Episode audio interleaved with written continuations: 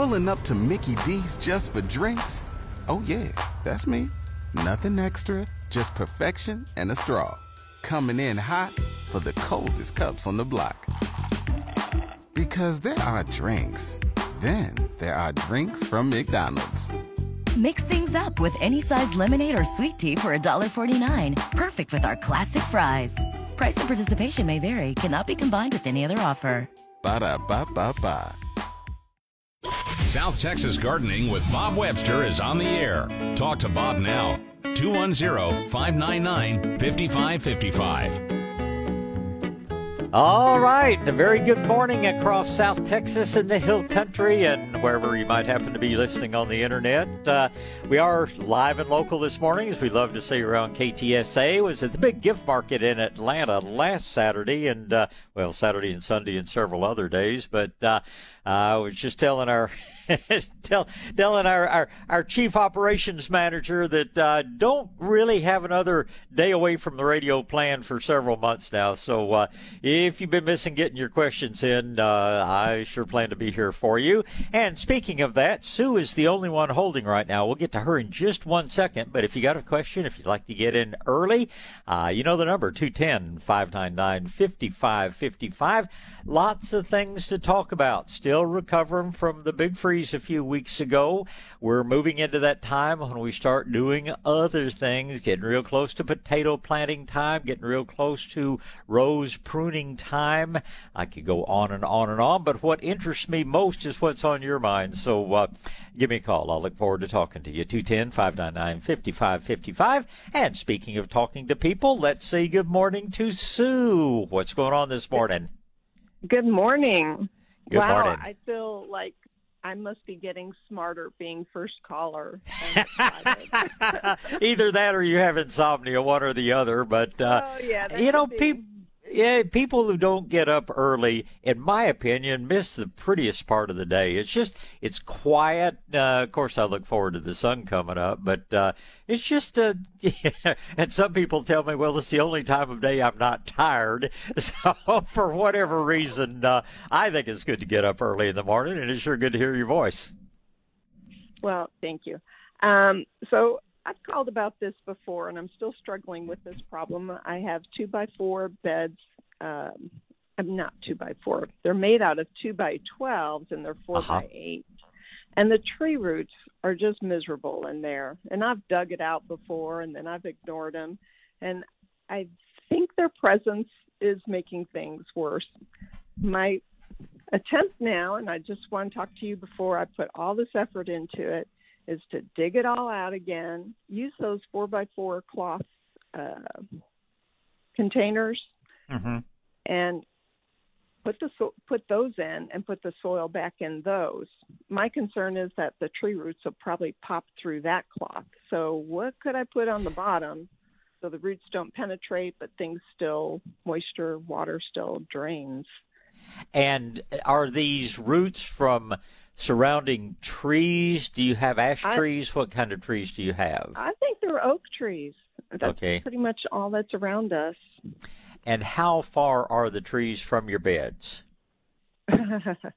well, well, there's one that's uh, just two feet, and then the neighbor's trees are even closer. I mean, it's just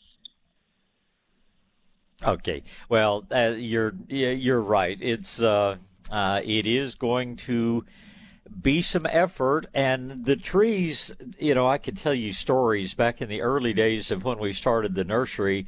We had out in uh, we were much smaller then, and we had whiskey barrels, you know, with holes drilled in the bottom that we planted with all sorts of annuals and had them at different places around. And we discovered the same thing. All of a sudden, you know, after a year or two, uh, it seemed like we were just having to water all the time, and the flowering plants Yep. we put in there just weren't thriving. And the blasted tree roots had gone up through the drilled holes in the bottom of the whiskey barrels and just totally filled up the barrels. So, um, it, and you can't really blame the trees. I mean, they're going to put their roots where they're getting the water, where they're getting the nutrients, where you know, where it's just the kind of place that they want to live. So Sure. It's going to be an, an ongoing issue.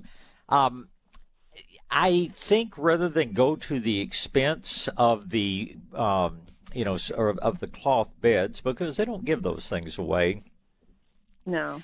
I would probably just, and this is one of the few places I will ever recommend it, is the so-called weed barrier, and um, I, again, it's going to be a lot of work to dig the soil out of those beds, yeah. and if you can dig deeper than the uh, two by tens or two by twelves, whatever the edges are made out of, you know, dig or have whoever's helping you dig, you know, as deep as you feel like digging. If you went down, oh golly, another ten inches, twelve inches, all the better.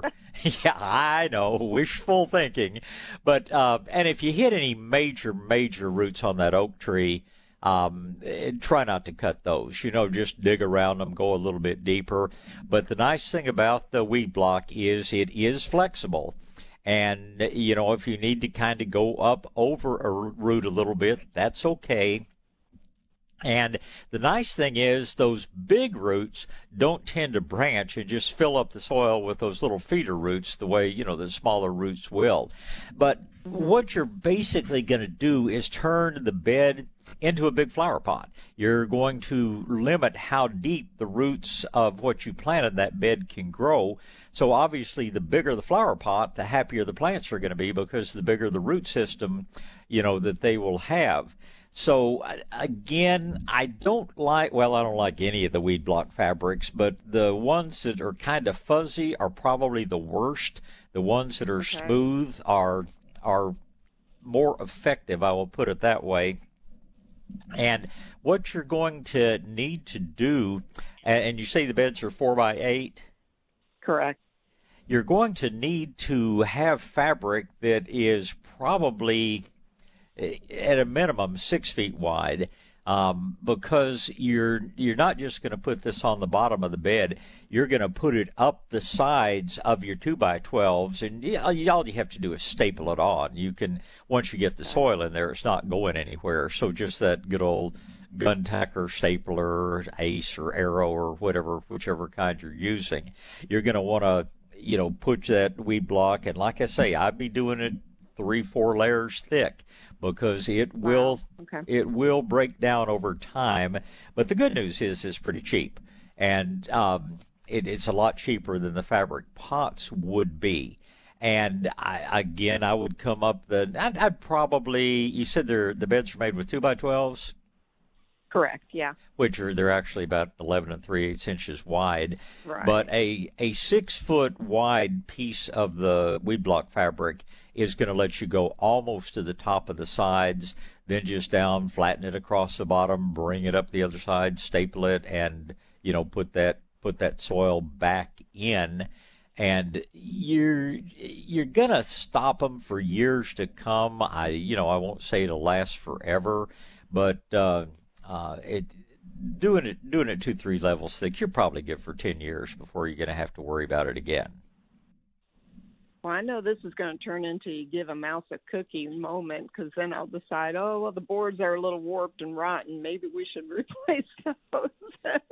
I can well, see the dollar signs growing here, but uh, um, yes, and and if you do decide to replace the wood, go with EcoVantage. Um, you'll have to Google it or uh, you can call me here at the nursery, and I'll I'll try to help you find a place to find it. It's it's a little more expensive than treated wood, but you're looking at 50 years life instead of five years life, and um, it's the other well other materials you can use. Some people build raised beds out of cinder blocks. If you want a wood-like material, this synthetic wood, like what they call Trex, T-R-E-X. Um, I mm-hmm. think Lowe's will order it for you. All you ever see in most places gonna, is going to be that standard basic one by six, and uh, I don't like the material at all. But it it is almost indestructible. Uh, it does yeah. bulge more, and I don't think it's very pretty. Right. But um, the EcoVantage, they've had it in ground contact for 30 years in East Texas, no rotting. They've used it for you know, with piles pilings in swamps for 30 years with no rotting. And if you want to see what it looks like, we've built yeah. a number of things with it over here at the nursery, and you can get it. Yeah, you can get it in a two by twelve width. I actually got some two hmm. by twelves at one point. Um, I've forgotten whether we're building steps or what we were using them for, but you you can get it in two by twelve widths, and if you do replace with that, it's going to be that's going to be the last time you're going to have to replace it because I'm thinking yeah. it's probably going to have a minimum 50 year life. Yeah, yeah, they'll exceed me. Um, no, your benches are beautiful. I saw those. Very good. Well, we've got the whole greenhouse built out of it too. Our cactus and succulent house is built out of it, and that's what the new arbors that we you know put over the areas. That's all the same material, and and it is gorgeous wood. It's a carpenter's dream to work with. It doesn't warp. It doesn't cup. Um, anyway, it's just if if you were doing it over, I'd tell you that was a place to start. But you know, one step at a time. Uh, uh, right now, we're dealing with the tree roots. We'll deal with the wood problem a little bit later. Yeah, but as far as digging down ten inches, you know, I, I'm on rock. Mm-hmm. Would it be so bad not to do that? I mean, I, I'd be chipping away. Oh no! Trying to if, pull up. Uh, just, just, and what basically are you growing, or do you plan to grow in these beds? Well, this is like you know where I would have done my lettuces, uh, uh-huh. just all the little veggies that I kind of would put in. Well, lettuces, spinach, leafy greens, things like that. Uh, 12 inches is going to be plenty of soil. So don't feel like you have to go much deeper than that. If you told me you were going to grow artichokes, um, tomatoes would prefer well, 18 inch. on one well, eh, eh, let's just say. Well. yeah, the bigger the bigger plants, be it peppers, tomatoes, eggplant, artichokes, things like that, um, would love it if you could make it a little bit deeper. Mm, but uh, leafy okay. greens, radishes, beets, carrots, turnips, um, even broccoli and cauliflower, 12 inches is going to be adequate. And yeah, think about it sound like any of the summer vegetables would be happy there, you know, except for maybe beans, I guess. Well, but but think about this: um, if that bed is four feet wide, and you've got 12 inches of good soil at the sides, you can berm it up. You can, uh, you know, you you can raise it up much higher in the center, or what would be very easy to do. Um, I hope I can describe this uh, so that you get a good visual picture. But if you moved in, um, you know, a foot from each side and took another, let's say two by 12 and stood it up on edge, secured it with the boards at the ends, now you have a two tier garden. You have, you know, an outer foot that is going to be 12 inches deep on each side, and in the middle, you've got a, an area that's going to be um, basically 24 inches deep. Of course, it's going to be slightly less than that, but you've still got something you can reach into the whole thing, and you put your you put your summer veggies in the middle of that, uh, and then you plant your uh, whatever you're going to plant. I mean, you can grow uh, uh chard will pretty much grow through the summer months. You can grow uh, a lot of you know, different kinds of squash that will grow and trail over the edge and out into the yard, and cucumbers and you know, bushing varieties and things like that. So, um, I, I, that's what I would think about doing, uh, yeah, and that would be. I know what you mean. Mm-hmm. Yeah, that would be a whole lot less work than trying to dig out that much down below. And you know, hmm. plus that way you can fill with good soil, and that's how if if I were to, that's what I would probably do is make it just a uh, okay. uh, a two tier garden and put your things that want more root space in the center and put your you know things that don't require as much on the edges. Okay, well, very good. Thank you. Appreciate it. Well, it's always a pleasure to talk to you. You have a great weekend, and uh, thanks for getting up early. Okay. Appreciate it, Sue. Goodbye. I believe we have John waiting to talk next. Good morning, John. Good morning, Bob. I have a morning, question sir. about rock phosphate and potatoes and some other vegetables. All right, I sir. Cut my, I cut my potatoes last night. I hope I didn't make a mistake by doing that. And I was going to roll them in the rock phosphate and then plant them. Is that the correct way to do it? That's what I do. Um, the here's one thing I would do uh, or would have done is you know when you cut your your potato pieces, and of course you, I'm sure, got a couple of eyes in each one. Yeah, that's a moist surface, and I go ahead and roll it in the rock phosphate because rock phosphate sticks to it much better. Having dried overnight, you haven't really created any problem for the potato as far as growing, but your rock phosphate's not going to stick to those little cut pieces nearly as well. So as I was planting, I'd have myself a bucket of water.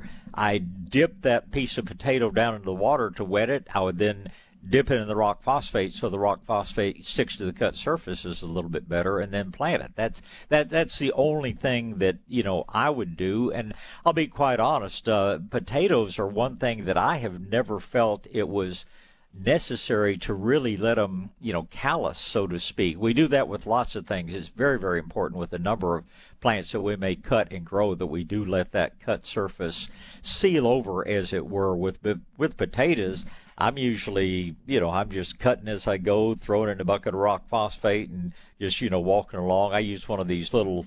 Uh, uh, bits. It's called a max bit. I was counting one time. You put it on your electric drill and it digs a hole for you. Uh, and I think I dug like 40 holes in under five minutes with that. And then uh, I just, you know, I'm walking along there, just basically taking my cut pieces of potato, rolling them in the rock phosphate, putting them in the ground. So it's those are not something you need to allow to dry before you plant. So that's the only thing I would do differently.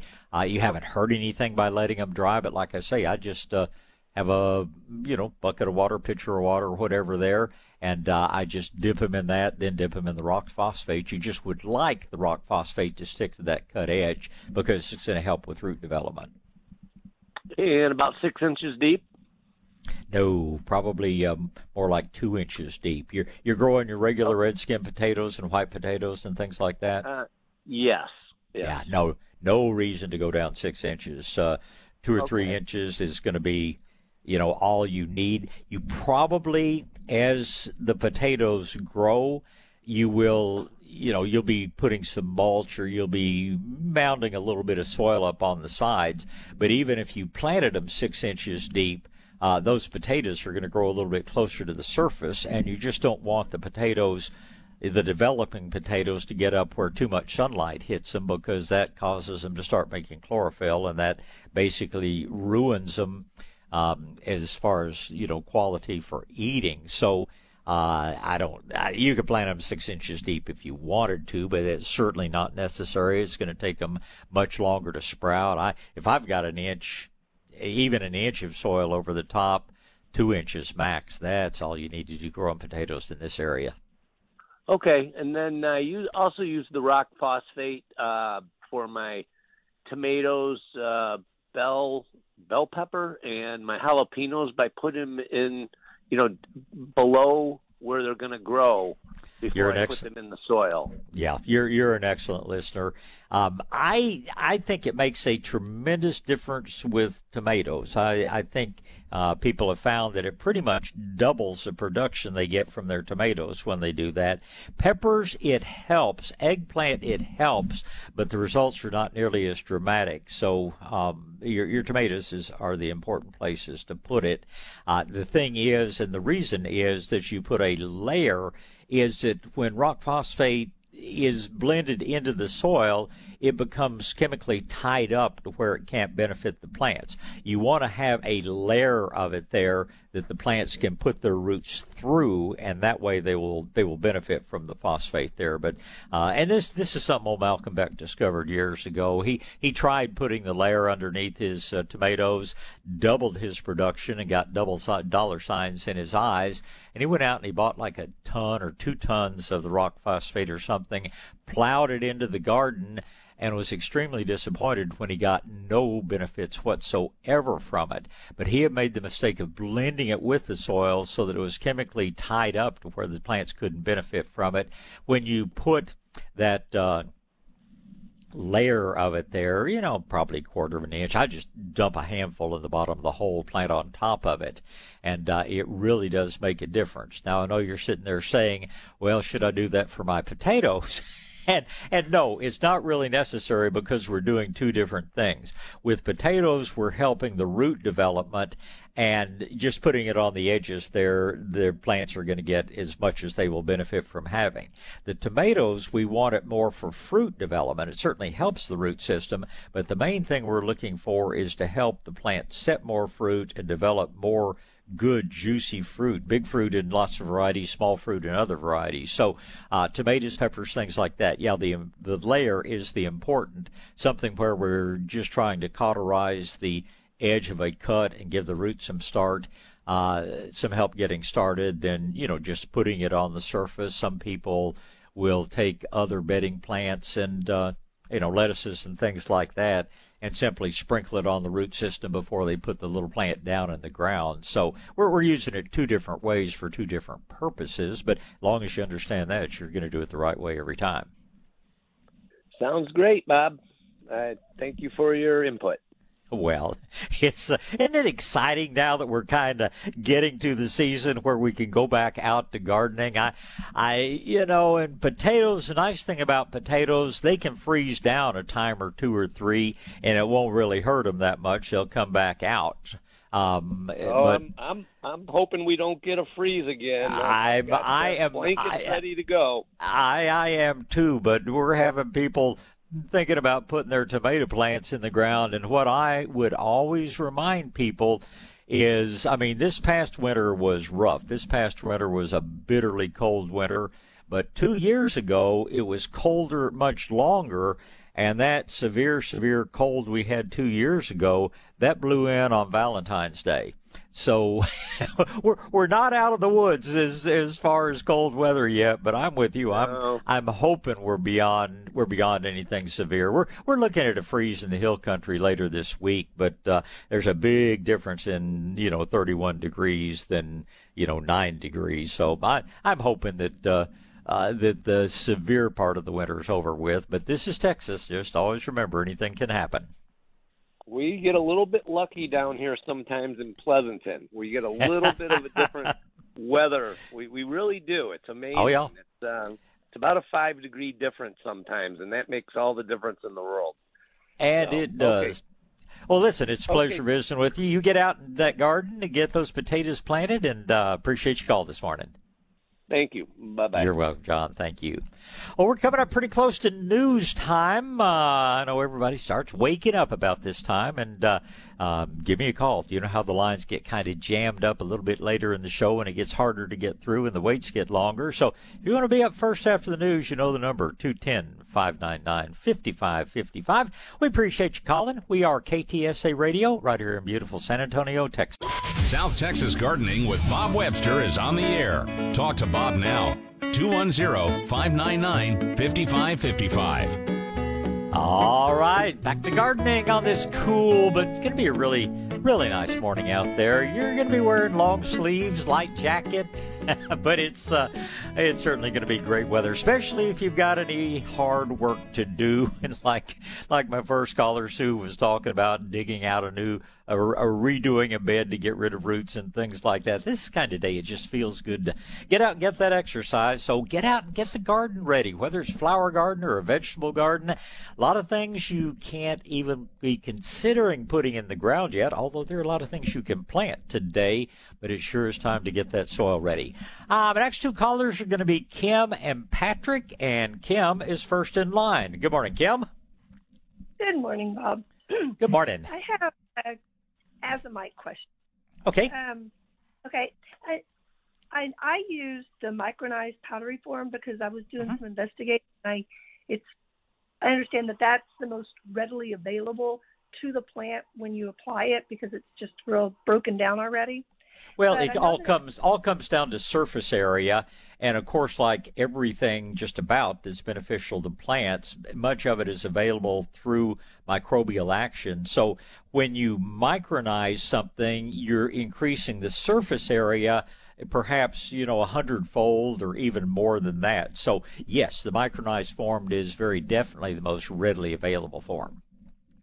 Okay, so um, I guess my question is because when you're when I'm starting to look at doing um, a larger garden area or a larger service, because I do this in my with my plumerias in my home flower beds and pots with mixed with uh, compost and stuff like that.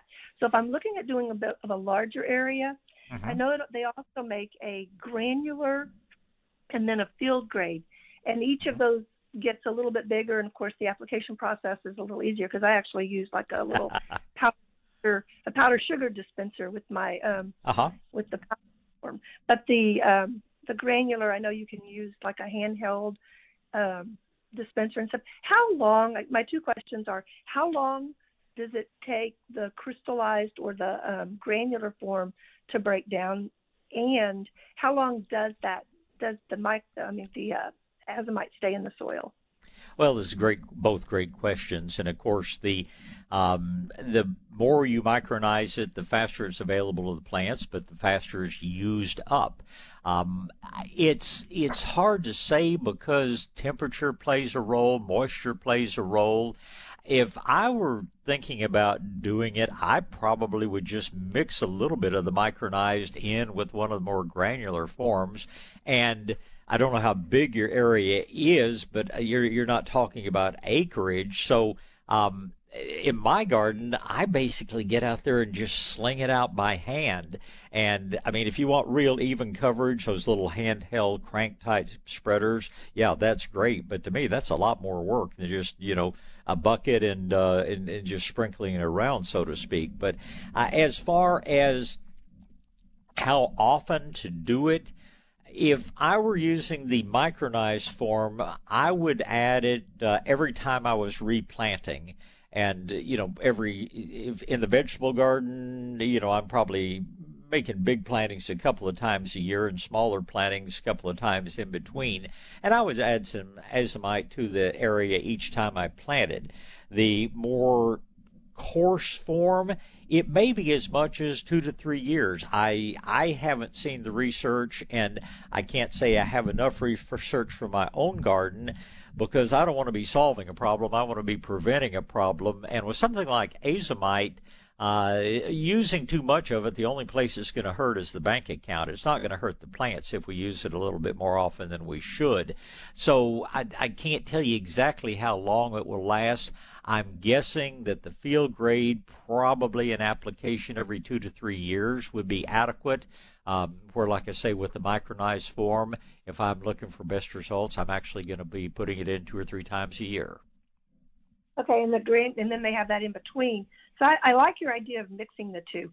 Um, in fact, I was kind of thinking about that because it would make it go a little further and it may even be a little easier. right. The other thing to do is pick a windy day and, uh, and this is what I do. I, I you know, uh, ashes out of my fireplace. I add a very small amount to the garden, but what I do is, is basically, you know, get a windy day. I'll go stand it, you know, with the wind at my back and just kind of pitch that bucket full up in the air and let the, let the wind spread it around for me. So you can be creative in how you put it out. Yeah. Um, how uh, how deep? How should you should this be worked into the soil, or is it okay to use it like as a top dressing and let it just get watered in? You can put it on either way. Again, the closer it is to the roots, you know, the faster it's going to be available to them, and uh, Uh, it's it is a rock material, so it doesn't really dissolve. It's not it's not going into a liquid form and then penetrating down into the soil. The moisture is carrying it down into the soil. And what you know, I, I'm not big into tilling because of the weed problem it it creates. So I'm not going to tell you to go sprinkle it out and then double dig your garden and blend it all into the soil. What I tend to do is put it on the surface, and then as I plant, uh, and I realize you're doing plumerias and tropical things, but you're still taking, you know, put it on the surface, take the soil out as you make your hole, and then you're going to put the soil back around your plants. I think that's all the blending you have to worry about doing. Right. Yeah, and we're actually trying going to be doing this in a a little bit bigger vegetable garden. So, uh-huh. and I did put first time we did some boxes and stuff. So, I just was kind of curious, and we're going to expand the garden so I'm gonna. no garden's ever big enough. Just like a greenhouse, it's never big enough. Exactly, exactly.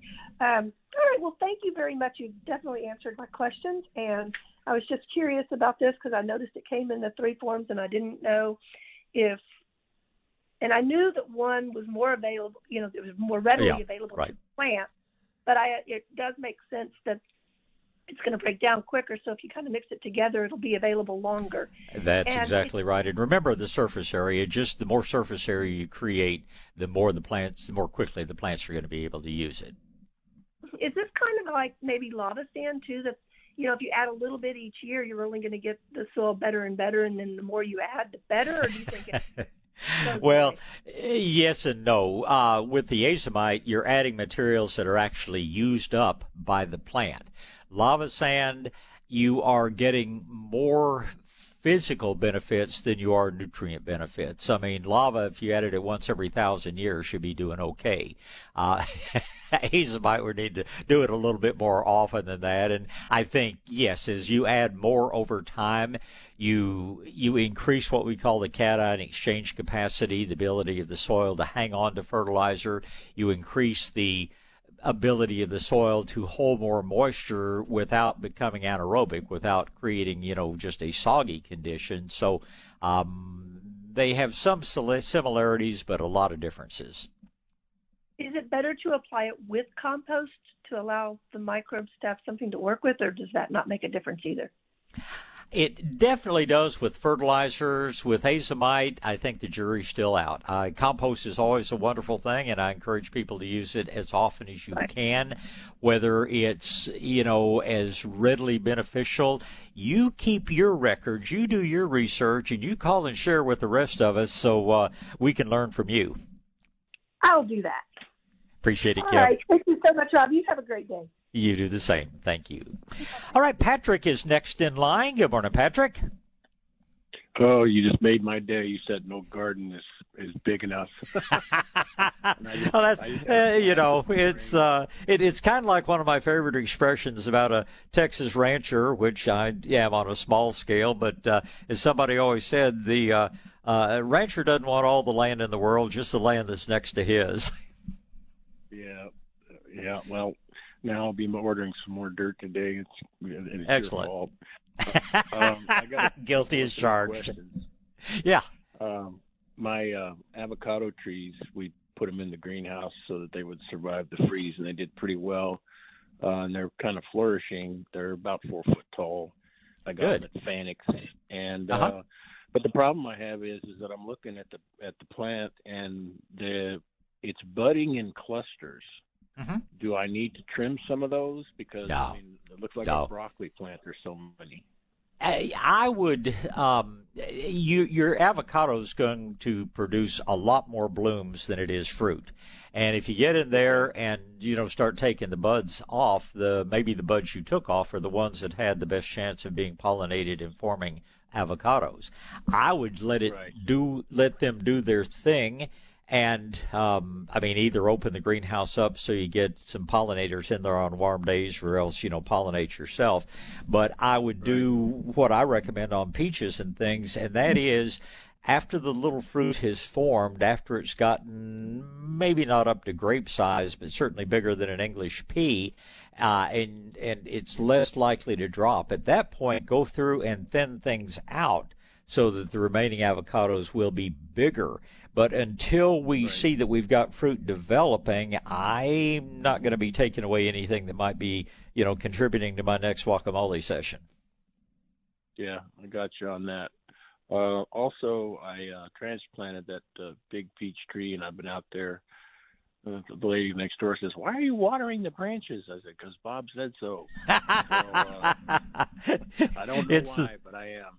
Well, you're what it, it's real simple. The branches that have the smooth bark are capable of absorbing moisture.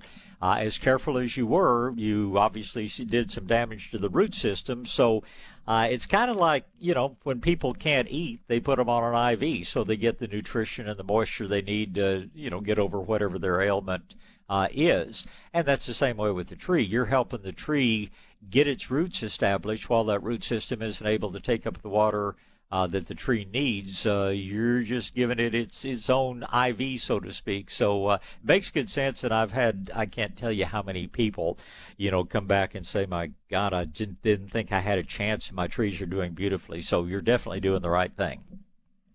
Yeah, I'm gonna tell her that I'm giving it an IV, and then she'll look at me even funnier.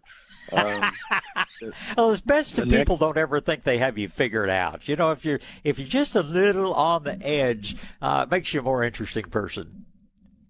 Right. Uh, the next thing I have is, what's your take on uh, seeds that they sell that are uh, in mylar bags uh, to to save for later? Uh, do you have an opinion on that, one way or another? Well, it, it, it's a mixed blessing. Uh, the thing that, that destroys the viability in seeds, uh, at least uh, probably I think the most significant factor is dehydration. And uh, but at the same time, you don't want moisture, condensation in direct contact with the seed because that can create a fungus that will destroy the seed. I am much more partial to putting my seed, if I, anything I need to save, whether it's fresh or the package is open or not, uh, putting it into basically a manila envelope, something that breathes, but then putting that envelope inside of a mason jar. There are times when I've got more mason jars in my refrigerator of seeds than I do of food. And I, again, I'm not I'm not into sealing up something to where it can't, you know, uh, have you know some gas exchange and things like that. Uh, you can't just put them in the refrigerator loose because modern refrigerators are made to have as low humidity as possible, so you don't get the old frost buildup that that you know we probably remember our mothers having to defrost the refrigerator. So it's much better to seal it up inside of a jar, but um, and periodically open it so you do get a little bit more gas exchange. But uh, that that's how I choose to save seeds rather than relying on the packaging to do it. Right, gotcha. Uh, last question is is that I was going to order some more uh, garden soil, mm-hmm. um, and uh, because we live out here in limestone land. Oh, yes, and, sir. Um, Me too. What I wanted to, what I wanted to do was uh, uh, stock it up in one area of our property. Uh-huh. And my question is, can I should I cover it or should I just leave it open? Because we're probably not going to use it this year. Mm-hmm. Prices being what they are, I fully expect that it'll go up again for next year. But all of our gardens are full and ready to plant right now. But I wanted to have some uh, reserve for down the road. And what's your take on that? Well, don't get carried away with it. Uh, I used to fuss at Malcolm Beck because I felt like he was selling a lot of his soils before the compost was really fully broken down, before the soil was really mature and ready.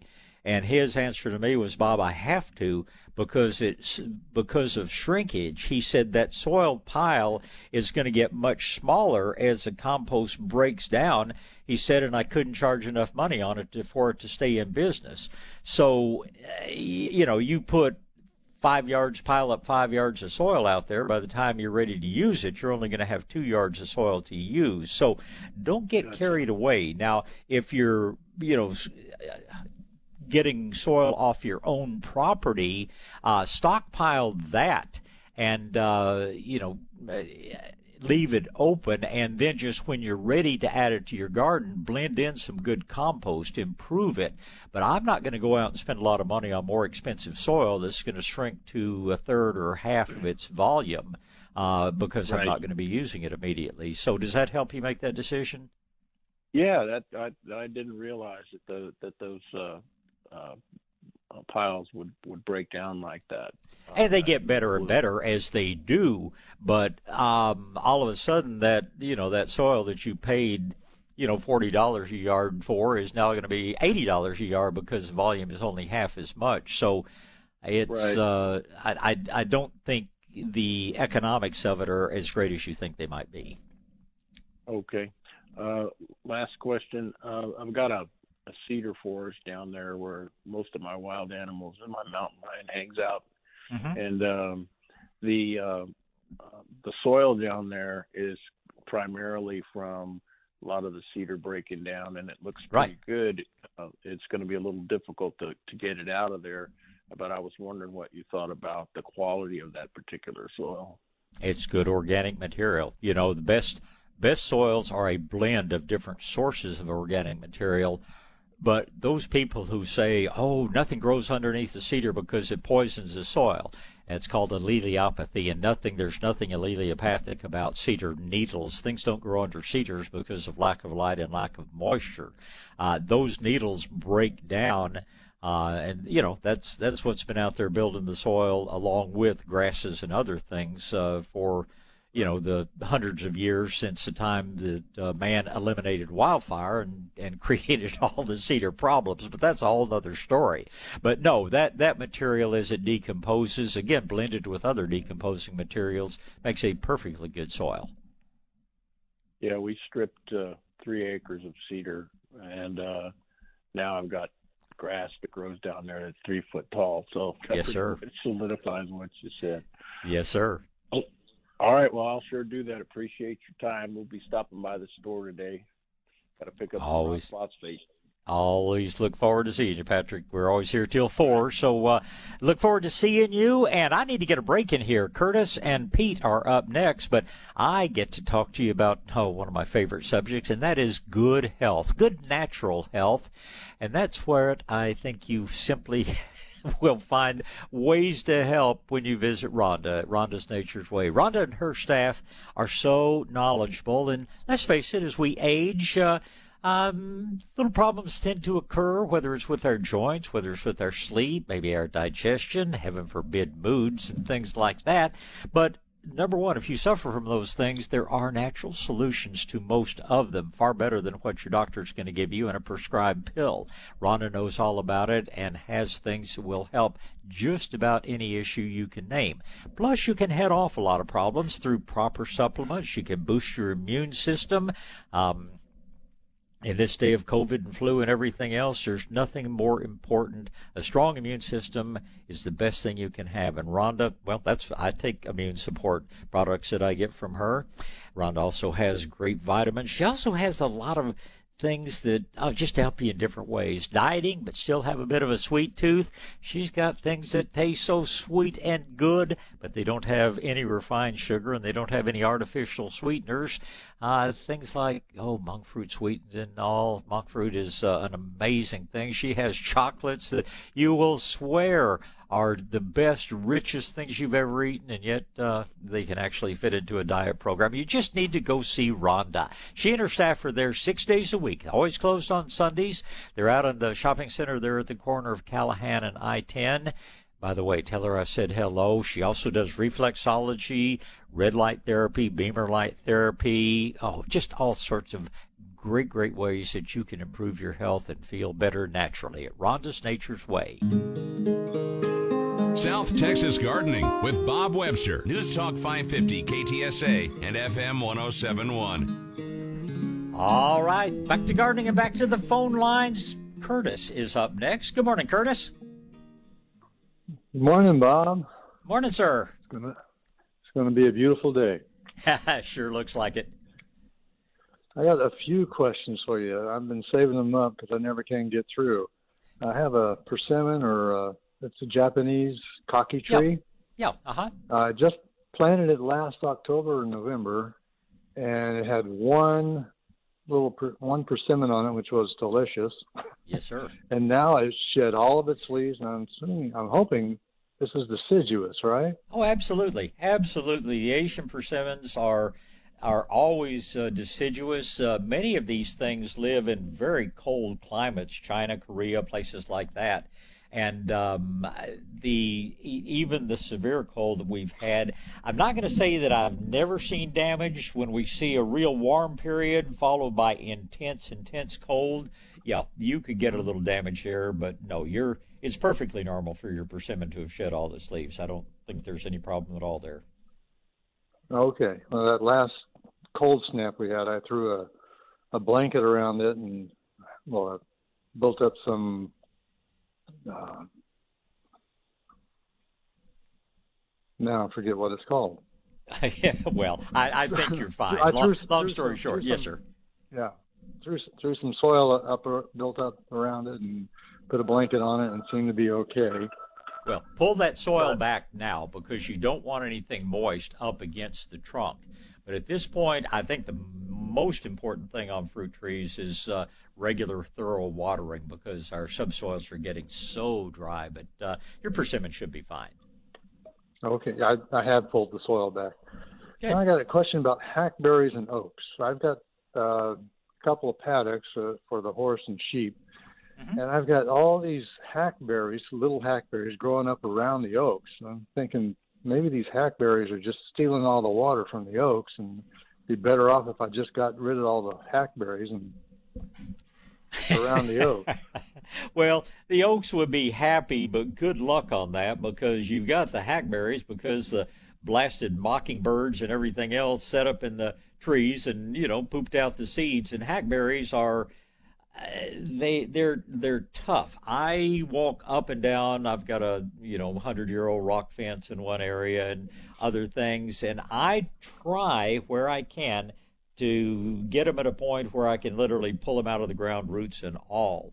Um, that and I certainly don't get all of them, and I can tell you you're going to have a great deal of trouble really eliminating them. But uh, the more you can keep them mowed down, yeah, your oaks are going to appreciate not having the competition there. But it's uh, uh, it, it's not an easy thing to eliminate them, believe me, and, and certainly don't get out there and use toxic poisons or anything trying to kill them. You can, when they're young, you can spray with the vinegar and orange oil mix because that kills, you know, above the ground only. Um, you can run through it with your riding mower when they're small enough that you can just, you know, mow them off that way or a push mower either way. But um, yeah, it'd be nice to be rid of them, but it's simply not going to happen. You're going to keep them under control. You're not going to eliminate them. Okay. And next question: the horse and the and the uh, sheep are really hard on on the paddocks. Uh, I let them run in one, and it just they turn it to dirt, just right. dirt, uh, bare dirt. When and I rotate them, I've got one that's growing really well now, mm-hmm. and I'm about to move them over to that one. And what what kind of grass or hay or uh, seeds can I throw on a paddock that will grow quickly enough? Uh, it'll recover for them. Well, this time of year, of course, cool weather things like oats or rye or you know even wheat can be grown in this area. Uh, the important things about rotational grazing, and there are books written on this. Go to Acres USA uh, and and you will find some books written by people far smarter than me. But the most important thing about rotational grazing is you don't move your stock based on what the uh, paddock that they're on looks like. You move your stock when the next paddock is ready to receive them. And um, a lot of people move their animals too often so that the place that they are currently grazing doesn't seem to get grazed down as far but uh, it's not mm-hmm. nearly as effective. And I knew an old fellow, I don't even know if he's still alive, but he was running 100 head of cattle on 110 acres. And uh, but he was he was literally he had it divided up into so many small paddocks. He was moving them every couple of days. So um, oh. there is there is the thing is too much stock. But um, the important thing is remember in moving, you you move them to the next paddock when the next paddock is ready, not based on what the one how the one they're in looks. Okay. Um, last question: salt or potassium in the um, water water softener? I noticed that my field, or you know, the where the where it gets uh, sprayed by the um, yeah, by the backflow or whatever. Uh, potassium yeah. is potassium is a lot better than sodium. Uh, sodium okay. is very hard on a lot of plants. Now, I was next to the water, next to the Gulf for a couple of days last week after we got through with our market uh, work, and it's amazing the salt tolerant trees that really don't care. But across the board, um, things are less bothered by potassium than they are by sodium. So your your sodium chloride is what to avoid, your potassium chloride. Your doctors will tell you it's much, much better for you And uh, the same is true of most plants, but I have to say, don't forget there are some plants that will grow in very salty situations, so it's not an absolute. Okay. Yeah, I I threw some rice out on on the uh, field there because uh, it was become infested by know, it was brown rice infested by bugs. Uh-huh. So I didn't want to eat it, but I threw it out there, and I've got a nice rice crop growing out there. And that sure. that seemed to do okay. Uh, but if the other part is just almost dirt, and it when we uh, bought the house about a year and a half ago, it had a nice field of uh, grass growing there, and now it's just dirt. And that's the only thing that's changed, I think, because I switched over to salt when we moved sure. in. Sure. I'm not sure well, if he was using potassium or not. I I don't you know I, that's hard to say, but uh, I have mm-hmm. to tell you, sheep are hard on the land. Sheep and goats are the hardest thing on the land. Horses and cattle tend to bite off the top of the plant and give it a chance to regrow. Sheep, mm, you know, graze it down so low that uh, it, it I I don't know the exact situation, and I haven't raised sheep in years. Coyotes put me out of that business a long time ago. Oh. But uh, sheep, you may have too many sheep on your land, is what it comes down to. Uh, you don't I've need to get fewer sheep. You, yeah, you don't need to get fewer sheep. You need to get more land, in my opinion. But uh, um, you know, you, you are going to be reestablishing periodically just because the sheep will actually sometimes kill the grass, whereas a horse will just graze it off. Okay.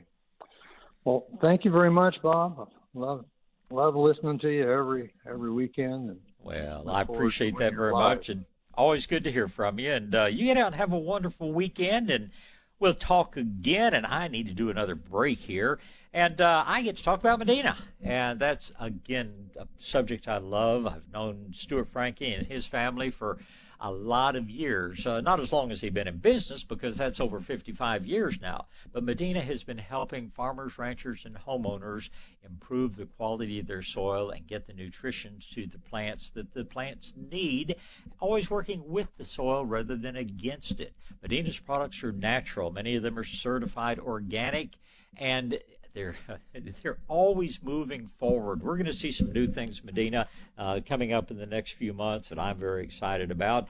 But I tell you what, I love the things they produce now. I love that new liquid fish blend fertilizer they came out with a couple of years ago. I alternate it with the HastaGro plant, and boy, do I have good results. I love their Growing Green, fully certified organic fertilizer. And there's just so many things Medina makes, but the point is Medina products build your soil rather than diminish it. And certain products like the Medina Plus and Soil Activator, they are made primarily to enhance the soil. Others are actually good sources of nutrition. And some things like the orange oil and other products like that can be mixed to create all sorts of wonderful you know, things to use at home. Just know that Medina always provides the best quality in the industry out there. If you want to see a full list of their products, go to medinaag.com. Look for them at your favorite nursery or garden center. Products from Medina Agriculture. South Texas Gardening with Bob Webster is on the air. News Talk 550 KTSA and FM 1071. All right, back to gardening, and Greg tells me Pete's the only gentleman holding. So uh, if you've been looking, getting a busy signal, it'd be a great time to call 210 599 5555 while I say good morning, Pete. Morning, Bob. How you doing today? Off to a good start. It's going to be, uh, I think, a real nice day out there. Maybe a few clouds, but uh, hey, it's great weather to get out and get some work done. Oh, I hear you. Hey, Bob, a uh, couple of questions. First one, crepe myrtles. We moved into a house uh, last April, and there's some about eight crepe myrtles on the uh, property. Uh huh. Some of them are small, some of them are big and overgrown. Like okay. Really bad. What's the remedy to uh, trim those back, especially the overgrown ones? Well, you can trim them back pretty severely if you want to, but um, don't do what we call crepe murder. where that's just where you go Yeah. in and just whack the tops off of them. And recognize now that crepe myrtles come, there are hundreds of varieties of crepe myrtles, and some of them stop at four feet high, some of them stop at eight feet high, some of them want to grow 35 feet high. So if you've got a really big crepe myrtle, um, and you want a really small crepe myrtle, you have to think about replacing it. You can you can reduce its size and you can keep it to a reasonable height, you know, by annual pruning. But um, sometimes the plants are just too big. The the secret to pruning a crepe myrtle properly is rather than just you know lop off at a given point, follow each individual trunk down and make a cut just above a branch, you know, just, you know, a half an inch, an inch above a branch that's pointing the right direction, the place that you would like that crepe myrtle to sprout out. And you do this going through the plant basically one tall limb at a time. But if you just whack it off randomly, what you're going to get is this little bird's nest of growth that just, I don't know, it's, it's not good for the plant. It doesn't look good. But when you cut just above a smaller existing limb, the uh, crepe myrtle simply put its efforts into growing that, and you can you, you can reduce the size substantially without just butchering the plant and that's the best way to go about doing it. Now, if they're a bush and you would rather have them more tree like, you can take some of those big trunks all the way out, leave the ones that you like, trim off the lower foliage, and just force them to be trees instead of being big wide bushes. Left to their own, you know, they would make a big wide bush. But um, and and what you may find since the property is new to you and you really don't know the varieties there, you may find that you've got an assortment of varieties, some of which are normally 12 feet tall, some of which are normally 30 feet tall. So it may be that, you know, and, and you'll know more after you've been through a flowering season. You'll be no more after you've been through a summer as to what their growth habits going to be. But some of them, you know, maybe more appropriately grown as, you know, a multi-trunk tree, whereas others may be more appropriately grown as a bush. So uh, at this point, it, you just really have to study what you have, but just remember the secret that you can cut them back as far as you like, but always make that point just above a place where you have a little limb already growing, and that way you'll maintain, you know, the attractive look of the plant, but you'll substantially reduce the size. Does that make sense? Yeah, no, it makes total sense because some of them are real thin and spindly, Uh-huh. and there's the short ones. And Yep. then to the right side of the yard, um, there's about four of them that are pretty massive. Yeah. These ones are going all the way up to the electrical power line. Well, uh, I would say yes, you do have some different varieties and, and you need to prune them individually. Remember that they all love full sun, and if you've got some that are small and spindly, then you know you may have to do some other pruning to get more sun to them. Remember also that crepe myrtles are the single most commonly planted plant that's buried too deep in the soil. Most of them wind up at the nursery already four to six inches too deep in the container. So whether it's your big ones by the power lines or your smaller spindly ones, um, one of the first things, even before I pruned, I would get in there and I'd begin pulling the soil back away from the trunks of the plants until you get down to where you see those major roots flaring out. You're going to dig through some little fine roots uh, to begin with, but having that that trunk exposed all the way down to what we call the root flare, that's going to do more to improve the health of your crepe myrtles than anything else you do. And my suspicion is if some of them don't seem to be doing as well as others, they're probably buried too deeply. And uh, uh, like I say, crepe myrtles, of all the plants I think of that I see planted too deeply, crepe myrtles are probably number one on the list. and as far as feeding them, what would you recommend? Same thing you put on the grass in your vegetable garden, just a good organic fertilizer. Uh, Medina's Growing Green, Maestro Grows Texas Tea, Nature's Creation. They make one they call Premium Lawn Food. Just anything that has, uh, you know, the natural organic materials. Even though the numbers on the bag are lower, the plants are able to use more of the nutrition. But you certainly don't have to buy anything that says it's specifically for crepe myrtles. A good general-purpose dry organic fertilizer is all they need. Okay, and second question, uh, rose bushes. I trimmed them back already. They were Uh-huh. majorly overgrown. Uh-huh. I trimmed them back to about two feet, they started, you know, uh, they started budding, you know, already where Mhm. leaves are coming out and stuff. Right. What is the best food for them? Same thing.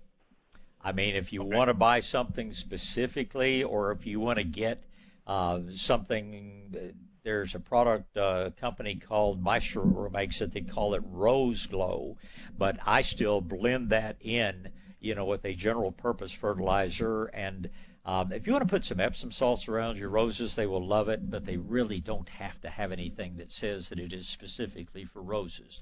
Let me tell you just, uh, you know, a couple of things about roses the, the thing you're concerned about most now is if we should get a hard freeze with all that new growth coming out. Typically, we wait a little bit later. We usually wait around Valentine's Day as being the best time to prune the roses. But if we should get another hard freeze, you may want to try to cover to protect that new vegetation. The big rose plant is real hardy, but the new vegetation could be damaged by a hard freeze. The second thing is that there is a difference in what we call bush roses and what we call climbing roses. Climbing roses bloom on the wood that grew last fall, so if you prune them too early, you're not going to get many flowers this spring. Bush roses bloom on new growth, and so we tend to prune them pretty heavily in the spring. If it turns out that any of your roses don't bloom well because they're climbers, well, remember next year, let them bloom first and then prune them after they bloom. Your bush roses, yeah, uh, early February is generally going to be about the best time to do it. All righty, Bob. Well, I thank you for your information, and I hope you have a great weekend. And I hope you do as well, sir. Thank you so much. Let's get another break in here real quickly. I get to talk to you about Wild Birds Unlimited, another of my favorite subjects. I know the people. When I talk about somebody here on the radio, they're people that I've known probably for many years people that I have total confidence in. And I can tell you, our Wild Birds Unlimited store out on uh, Northwest Military, right there in the shopping center at the corner of Northwest Military and Huebner, the best I've ever seen. There are Wild Birds, uh, of course, is a franchise, but every individual store selects their own gift merchandise to go along with the top quality material from Wild Birds Unlimited. They have the absolute best in gift merchandise as well as in, you know, birding supplies, so to speak. And many of their feeders carry a lifetime guarantee. They have feeders for thistle seed, and then they have the mixed seed. And yes, by the way, they have different blends of mixed seed based on the time of year. Not what you're going to find in the grocery store. You're going to find what your birds need at the appropriate time. And of course, they've got uh, just the very best in feeders. They've got bird houses. It's time to get those martin houses up if you're hoping to attract them for the season. And one thing's always on my mind Valentine's Day is coming, and that means probably a gift or two. And that's the first place I go looking for gifts for my outdoor friends. It's Wild Birds Unlimited. You love visiting them. It's not a huge store, but you walk in and say, wow, how did they get so much in here? It's out, like I say, in the shopping center, kind of on the side that faces Northwest Military. They're there to serve you. And if you ever have a question, the number is easy to remember 479 BIRD, 210 479 BIRD. Kyle and his staff would love to help you at Wild Birds Unlimited. South Texas Gardening with Bob Webster. News Talk 550 KTSA and FM 1071. All right, back to gardening. Uh, getting a little bit close to news time, but let's get started with uh, it's going to be uh, Ray. Uh, I'm sorry. Next up is Art, and then it'll be Ray and Kathy. Uh, good morning, Art. Greetings, Bob. Uh, Greetings. A couple of questions on uh, want to grow some shelling peas and Uh-huh. some uh, snap peas. Uh, one, yes or no? Should I seed start? Uh, what preparation and the ground fertilizer? And uh, I guess they need trellises. Um, there are bush forms and trellis and vining forms, and both of them produce very well.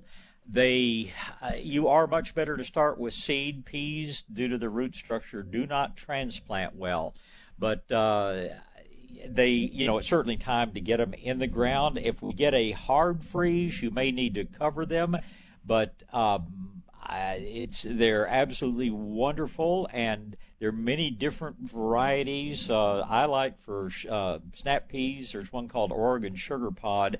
Happens to be one of my favorites. If you're looking for shelling green pea, uh, Wando is one of the good varieties out there. I'm I'm more into the more into the snap peas where you eat pod and all, but uh, They are absolutely delicious. Uh, they will grow until the weather starts getting hot. So, uh, freezing weather, once the plants are up and growing, freezing weather will damage the blooms but not the plants. So this is the right time of year to get them planted. Just remember if we have a real hard freeze forecast or if the little plants have just sprouted, you may need to give them some protection.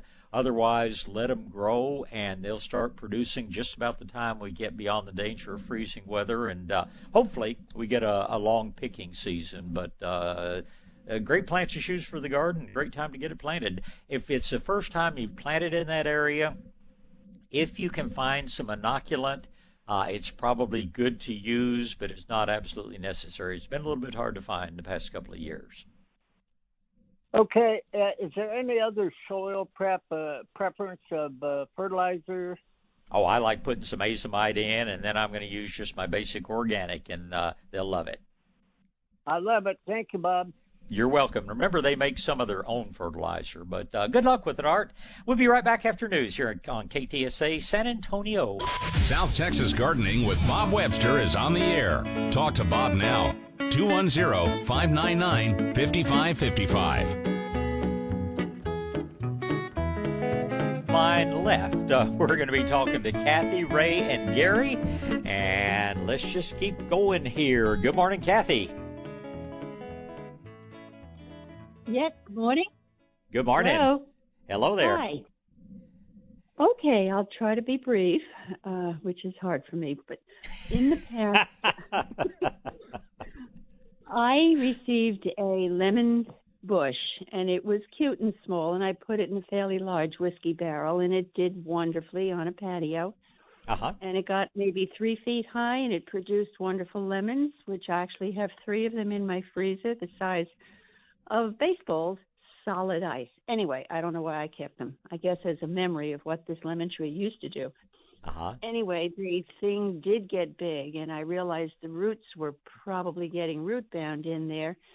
And I had to decide to take out a perfectly good tree doing really well in the whiskey barrel and stick it in the ground where hopefully the roots had a better shot which I did in the center of the yard in a very prime property, prominent spot for where you can see it, and I loved enjoying it, and it's surrounded by healthy grass and bushes. Over the years, not many years, the tree did not produce, and it did grow, and then we ha- and I fed it, and I talked to it, and I wrapped it, and I kept it protected, and all that good stuff. And then along came 2021, and I did continue to wrap it and feed it and water it, and pretty much dead, or at least I thought so. Nothing really showed up after it warmed up, no leaves, and I cut it to the ground to the roots, not knowing what else to do. From that came what I now know to be the well, it was a hostage takeover when that sour thing took over the roots. Uh-huh. And I got a about a four foot bush loaded with leaves and really nasty thorns. Mm-hmm. I'm trying really hard to get something in that space, and I don't know how to get rid of the roots without poisoning the ground. Well, the the roots don't regrow. Um, that's uh, there's several things I want to tell you, but first of all, the issue if you get out the original stem, the trunk, uh, down you know below ground level, it won't come back. Uh, it comes out, it is sprouting out from what is left of the trunk below the ground. Uh, the rootstock that they use is just much more cold hardy uh, and you know it, it does come out. But you don't have to dig out the whole root system. If you were to go, you know, four inches out from the base of that thorny mess and cut down six inches into the soil, you know, you're going to get rid of it. But um, one, I, I wish we'd talked before you put this plant out in the yard because being root bound is greatly misunderstood and uh, very few plants other than shade trees are harmed by being root bound. In fact, most plants much prefer to be root bound. Plants that produce, like lemon trees and things like that, they will make a lot more fruit when they are in a root bound state. It's just it's not a bad thing. I tell people the only two times that you need to think about moving to a bigger pot is when the plant's gotten so big it you can't keep it standing upright or when it's drying out so quickly that you have to water it twice a day to keep it watered. So in the future, uh, if you've got it in a you know a good sized pot, uh, it can stay there virtually its whole life. So um, that's one thing to know. The other thing is that if you are planning to grow your citrus, and in our area, sometimes it's best just to plan on keeping most citrus, other than satsuma. Satsumas are more cold hardy. But if you really want to have a lemon growing year after year, then it's probably going to do best to keep it in a container. And even though they're a little harder to find, there is what we call a dwarfing rootstock. There is a rootstock that when they graft the lemon, lime, whatever onto this rootstock, the rootstock is called flying dragon. And when the plant is grafted onto that, it still produces the large, big, good fruit, but the plant is dwarfed by the rootstock. It's the same thing they did years ago with the rootstock they found in in uh, England called M9, and they found they could put any kind of apple onto that uh, rootstock, and it would keep the tree small and still give big fruit. Well, Flying Dragon does the same thing in the citrus world. So, uh, if you can find a new lemon tree on Flying Dragon, um, then then it's going to be much easier to maintain in a pot. Back to your original thorny thing that you have growing out there. The other option would be to regraft it. In other words, you've just when when you got your original tree, it was grafted as a very small little seedling rootstock tree. At this point, um, and there are people that do grafting, or you could learn to do it yourself.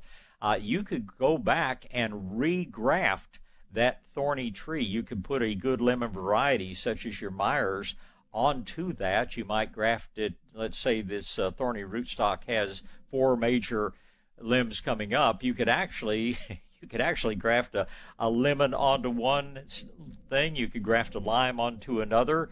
Uh, you could have what they call a fruit cocktail tree producing three or four different kinds of fruit, or you could regraft four branches all with Myers lemons and have the potential for a very productive tree. So um, there are a lot of things to think about before you you know dig that old rootstock out and replace it. And and that may be the best thing to do and that may be what fits your life best. But you don't you don't have to dig up the whole front yard and you don't have to have a backhoe to get rid of it. If you move out just a few inches from the base go down cut those roots six inches down uh, and totally get out the trunk that was left in there it'll be gone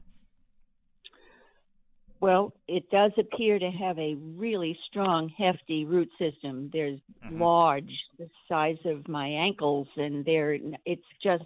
I keep thinking it's got to be something that's worth keeping. It's obviously trying to grow. Sure. Um, I have not done grafting. Have you considered redoing your seminars and maybe doing a grafting seminar? There's still problems, uh, COVID and other things. So we're trying to find a way to do it, but we don't have them yet. Now, and this is something I meant to announce earlier. Um, Fanick's is having their fruit tree seminar today over there. Runs from 9 until noon. I don't know how much they're going to cover citrus grafting, but you might try calling over there. I'm not sure what time they start answering their phone, number 6481303. But you might call over and ask Mike or Mark if citrus is going to be covered and if grafting is going to be discussed.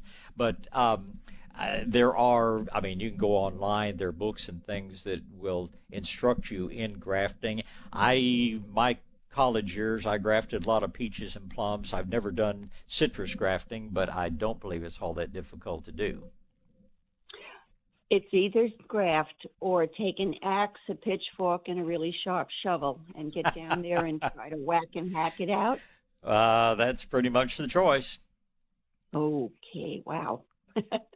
I would very much like to grow an attractive something out there that's self-supporting in the in the weather that we wind up with. And the right. crepe myrtle sounds like a good product to put there. It's attractive I, and it's, it's yeah, it, I think you're right. Let me let me give you one other alternative here. If you can cut that rootstock down to ground level, chainsaw or whatever it takes, or someone giving you a hand cutting it down to ground level. Um, you can drill down into the stump, put potassium nitrate in there, which will help cause the stump to rot away so you don't have to try to dig it out. You could cover it. Uh, it's only, you know, use. I, I do not like weed block fabric, but you could cut some little two foot by two foot squares, three or four of them, put over the top of that, weight it down with mulch or something like that, and you can literally smother the plant underneath it. I've known people to take a, uh, and I, it sounds like this rootstock is pretty big, this rootstock plant, but I've known people to take, uh, you know, a, a metal bucket or something like that, dig down around and put that down over the top of the trunk and then bury the whole thing. And that can be used to kill the trunk uh, and keep it from coming back out. So there are other, are other options to the backhoe. How okay, backhoe is not happening, so it's me. I say that in jest, of course. I know, I know. So how long with the bucket on top? How long would it stay there? Um, as long as it was trying to sprout out, it might be a year, but um, you know, they what they would do, and and this sounds like a problem for you because it has such big roots coming out, but uh, they're basically you know digging around and then just covering up that sump with a bucket two, three, four inches down into the ground. So um, it's not going to take all the work out of it, but uh, I've known people that where appearance wasn't a thing. They do the same thing with a stack of old shingles. They'll put, you know, they'll in effect roof it with two or three layers of shingles, you know, sticking out a foot on all sides, and that tends to smother it out. Um, so it's there are other ways to kill it without having to dig it all out.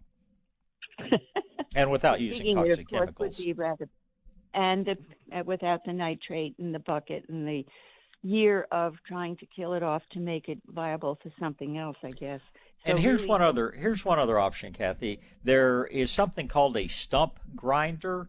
Uh, this is not a oh, do-it-yourself yeah. project, but uh, uh, many arborists, many tree care companies have a stump grinder. Uh, there's a fellow uh, up in uh, Boerne, Kelly, that uh, they used to call it R&R tractor. I've forgotten what they call it now. But uh, Kelly has a full-time, part-time business taking his stump grinder out and grinding stumps for people, and it literally chews up the stump about six inches down into the ground, which in most cases keeps it from sprouting back out. So, um, you know, you might call around, see if it's affordable. They're not real expensive, but uh, and and like mm-hmm. I say, mm-hmm. it's not something you rent and do yourself. But somebody with a stump grinder might you know do the job for the cost of a really good dinner out or something like that, and save you a lot of hassle. And it does not destroy the ground, anything in there. If I no. dug another hole and put something no. into it. No, it just is, is grounded up. You wouldn't put right into the same hole, but you would do that anyway. You move a foot to either side, and you could replant your crepe myrtle or whatever, and things go along real well. Okay, and the potassium nitrate, when you drill holes down into it, how long a process would that take? That rots the the stump out um, on this kind of wood, probably six months. But you would you would drill a number of holes, half, three quarter inch in diameter, and then fill them with. Uh, it's usually sold as stump remover, potassium nitrates, uh, proper chemical name, saltpeter's a common name for it. Okay.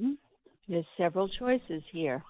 Yes, ma'am. Equipment, a great deal of digging, or a drill and potassium nitrate. or a stump okay. grinder.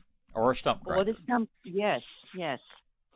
I will try that one first. I'll ask around and I will go looking to see if I can't rent those things. Kathy, they are heavy. They weigh a couple of hundred oh, pounds. Oh. They literally sit on oh, top of the ground and chew it up. And I know you're a capable lady, but uh, I would rent one if I was doing it myself. Okay. And there, and I can drive a backhoe. I, I know how to do all those things too. But a stump grinder, okay. uh, kind of like an air spade, is probably best left to a professional. Got it. Thank you. I didn't know You're the welcome. size of that thing. Yeah, thank you. Well, um, thank you again. You're certainly welcome. Certainly welcome. Bye now. All right, uh, uh, Ray, you're up next, but I need to get a break in here. And talking about Fanick's, uh, I can officially remind you that they are doing their annual fruit tree seminar, 9 until noon today. Uh, it's outside, so you know, wear a jacket, uh, dress for the weather. It looks like it's going to be dry. It looks like it's actually going to be a pretty good morning. But uh, they're going to cover a lot of different things when it comes to fruit tree selection, pruning, growth, all sorts of things like that. Uh, free charge.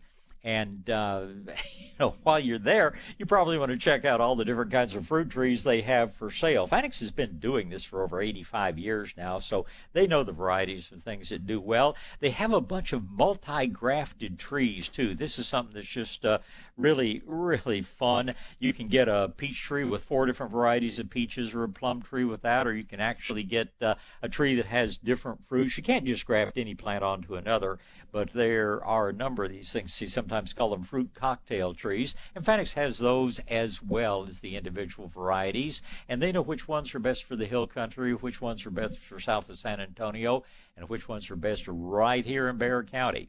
Fanick's also has uh, quite a selection now of seed potatoes, uh, onions, leeks, and berries of different sorts, not to mention all the uh, appropriate vegetables. It's just, you know, it's early spring, late winter, whatever you want to call it, and Fanick's is stocked up and ready for the season. But the uh, fruit tree seminar only happens once, and it's today from 9 until noon over on Holmgreen Road, right where Fanick's has been for over 80 years. Visit their website for more information at fanixnursery.com. South Texas Gardening with Bob Webster is on the air. News Talk 550 KTSA and FM 1071.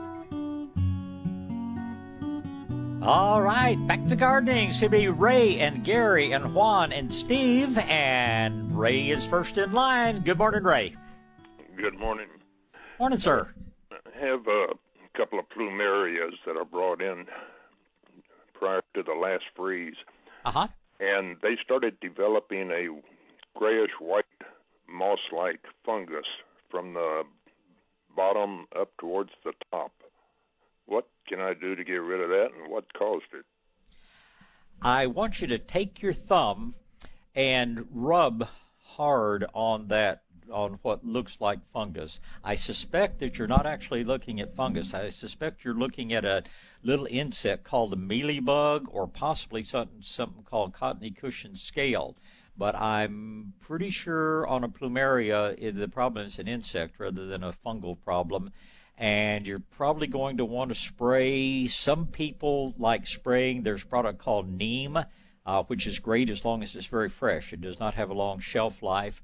I usually use a product called Spinosad soap, but uh, the giveaway will be, you know, like I say, take your thumb and you'll find some oh moisture underneath. You're actually squashing a little bug that's down underneath that white fuzzy stuff. If it does just kind of brush off like a powder, then it could be a fungus. But uh, lots of lots of years and lots of mealybugs later, I'm, I'm afraid that's what you're looking at.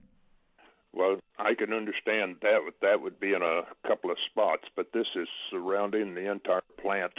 Oh yeah, it yeah. like you were to put a cloth all the way around it.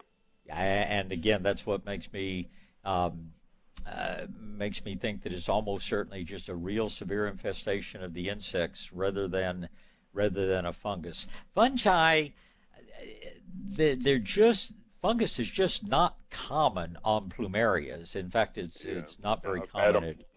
I've had them for years, and this is the first time I've had it on there. So Yeah. Well, if it is if it is a fungus, you can get rid of it uh, um, by spraying it with dilute hydrogen peroxide. You can soak some cornmeal in water and um, you know let it stand overnight and then spray with that. That will knock out most fungal problems. I mentioned the product called Neem N E E M. It's made from a Brazilian tree and it has the unusual property of being both an insect killer and a fungicide, and yet it's uh, totally safe for people and pets. Um, so if if you want one product that would take care of either problem, uh, neem would be your choice. The thing, you know, fungi fungi tend to occur and grow um, from when there's too much moisture, if a fungus spore lands on a dry leaf or a dry stem, nothing happens. If a fungal spore lands in a drop of moisture, then it can germinate. I don't know if that's the correct word on a fungus because it's a spore, not a seed, but that will allow it to grow and spread. But uh, again, fungus on plumerias, like you said, you've grown this a lot of year and years and you've never seen it before.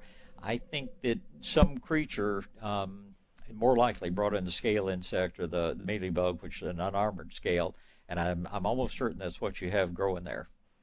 Okay, so either neem or spinosad soap. That's what I would do.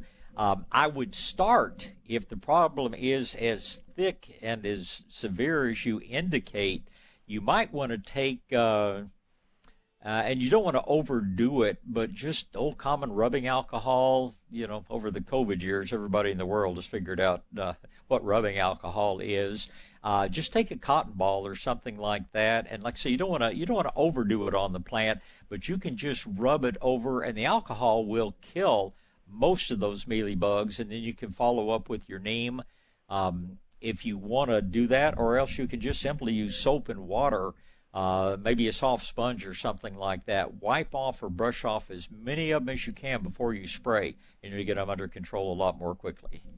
Okay. Sounds good. One more quick question. How far north do mountain laurels grow? Mountain laurels are they're limited more by soil types. They like our alkaline soils. Um, as far as cold, uh, probably not much further north than Dallas. Um, you, are not going to find them up in Oklahoma except in rare areas. But uh, as far north as Dallas, uh, they'll do fairly well. But if you're moving over toward East Texas into the more acidic, uh, sandy soils, uh, they don't really like that soil, so they're limited more by soil type than by temperature. Okay. One one other deal. thing, real quickly. Um, yep. There is a plant they call mountain laurel uh, that grows in the east. I spent my high school years in East Tennessee, and what they call mountain laurel over there is much more closely kin to rhododendrons, and they grow way, way up much further north, but it's not all over our old Sophora. The botanical name of mountain laurel is Sophora secundifolia. Uh, that's you know that's not going to grow. But just because something says Mount laurel, check and see which Mount laurel it is before you choose it. Okay, so it wouldn't grow in the Kansas area. Uh, you grow it in a big pot and drag it in when it gets really cold. yeah. Okay. Okay. Appreciate your help. Get back and let me know what you find on your plumeria array. I, sure I really want to know, and uh, we'll talk again. So very okay, good. Thank, yes, thank sir. You. You're welcome. Uh, Gary, let me uh, let me get a break out of the way here, and then it'll be you and Juan and uh, Steve next. Right now, though, I get to talk about Southwest Metal Roofing Systems, and once again, just a pleasure to talk about a company that I know and have done business with for many, many years. They put the roof on my home. I'm sure it's been over 20 years ago. Never called them once with a single problem. It's amazing how efficiently they did the job. And my house is complex. Got a balcony around three sides upstairs, three chimneys, lots of flashing. He took it all in stride. And like I said, I've I've never called them once with a problem. Uh, on our nursery here, before we knew about Southwest Metal Roofing Systems, we paid a company a lot of money to put a roof, a metal roof on, which promptly rusted out. Uh, didn't honor the guarantee, so we just knew about Southwest Metal Roofing Systems by then. They came and put in a on, on one of their metal roofs. We've had not one single problem, and they were less expensive uh, than the original roof that we put on. Southwest Metal Roofing Systems is simply the way to go if you want a company that honors their warranties. They never have to come out and do anything, but uh, gives you the best metal in the industry, gives you the best workmanship in the industry, lots of choices of colors, even of styles. They have uh, the durable lifetime quality metal that looks like ceramic tile, for instance. They're also very, very energy efficient. You're going to save money on every energy bill that comes out. Most insurance companies give you a discount on your homeowner's insurance. I'll say many do. I don't know about most. I know mine certainly does. There's just a lot of reasons to choose a metal roof from Southwest Metal Roofing Systems. And they do new construction as well as replacing roofs that had a problem. So if you're building a new home and you never want to have to worry about the roof again, you just give them a call. 210 822 6868. That's 210 822 6868 for Southwest Metal Roofing System. South Texas Gardening with Bob Webster. News Talk 550 KTSA and FM 1071. All right, back to gardening and back to the phone lines. It's going to be Gary and Juan and Steve. Gary is next. Good morning, Gary. Morning, Bob. I've got Good morning, three sir. kumquats. I've Okay. got three kumquats that are um, in large pots with volume of a half whiskey barrel. I want Uh-huh. to put one of them in the ground. See if I can go a little larger. Am Okay. I? Is that misguided? Yeah. Can you look into your crystal ball and tell me what the weather's going to be for the next 10 years? Yeah. Come. And I'm willing to I'm willing to build one, uh, you know, a scaffold system or whatever. I've got I'm retired. I've got lots of time to. You maybe if it's going to get like it did two years ago, maybe to protect it. Yeah. But um, am I making a mistake? I don't think so. Um, I knew a lady here in San Antonio that had a kumquat in her yard for many, many, many years. I made deliveries to her home when she probably had two or three hundred fruit on that plant when it wasn't more than about five or six feet tall. Now, having said that, kumquat does not make a large tree. It makes uh, a nice No, sized bush, Yeah. and Oh, putting yeah. it yeah, putting it in the ground doesn't necessarily mean that it's going to grow bigger, but kumquat is more cold hardy certainly than lemons. Uh, probably not quite as come cold hardy as satsumas, but uh, um, if you can, you know, find a place that has at least half a day of good strong sun, I wouldn't hesitate to put it in the ground, and you can probably build yourself a little you know structure that you could put over it if we get another of these uh, Arctic blast, whatever you want to call them. Um, but it's the, the kumquat should be cold hardy down into about the 22 to 23 degree range. So unless it goes very suddenly from super hot to super cold, uh, you're not going to have to protect it very often. Now is now a good time to move it. Sure. To, sure. To put it in the I- ground. I it, it if if it were me, I would wait a month just to be sure we're beyond the potential of that bitterly cold weather.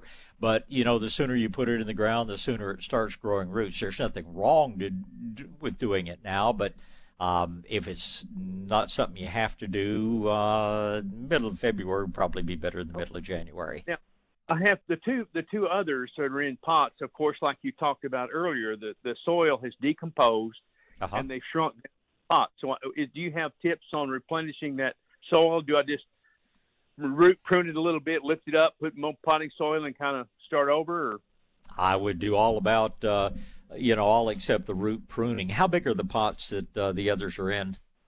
they're in they're in the volume of a half whiskey barrel, big pots. Okay.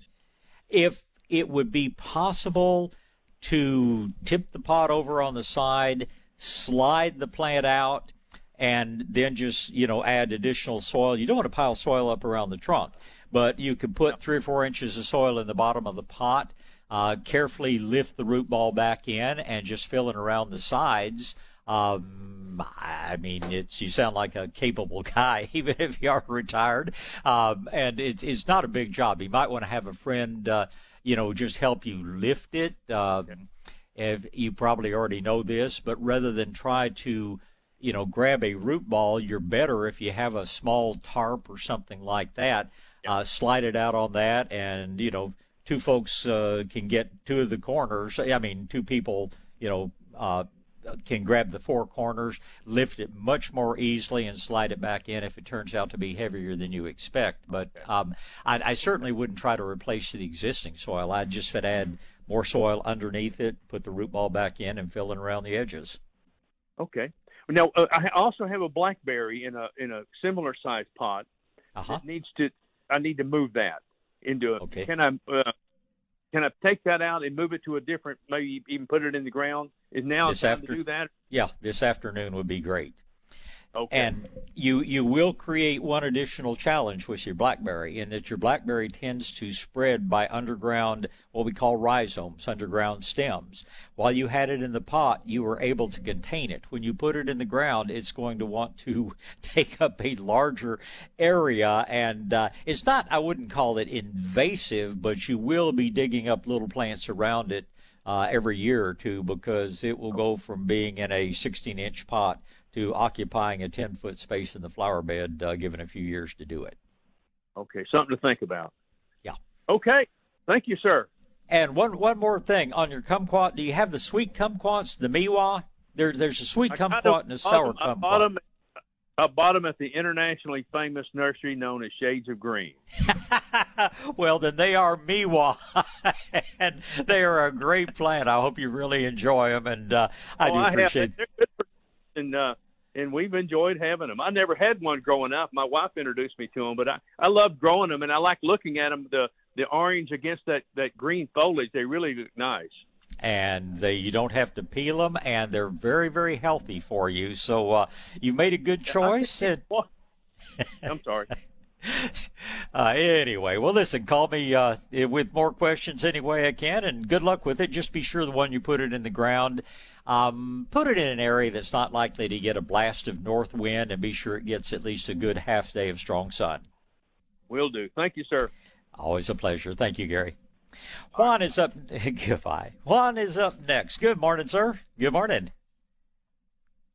That'd be Steve. Oh, I'm sorry.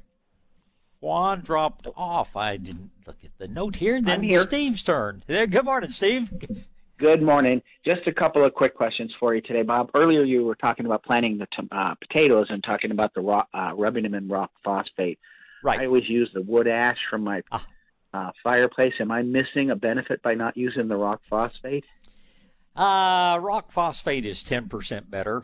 You know, I, I use whatever's convenient. There's nothing at all wrong with wood ashes. And, uh, you know, I did it for a lot of years before rock phosphate came along and I, you know, that never had a problem with wood ashes. It, uh, if you're a person who enjoys experimenting, uh, just, you know, do a portion of the row with the wood ashes and a portion of the row with the rock phosphate and see if you notice any difference. It, depending on the soil type, you might see some benefit or you might think, gee, wood ashes work just as well.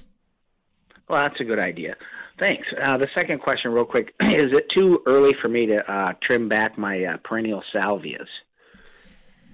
Oh man! Again, gaze into your crystal ball and tell me what the weather's going to do. Um, it will, if your perennial salvias, and I presume we're talking the woody ones like Salvia greggii or perhaps Yes. Leucantha, the Mexican bush sage.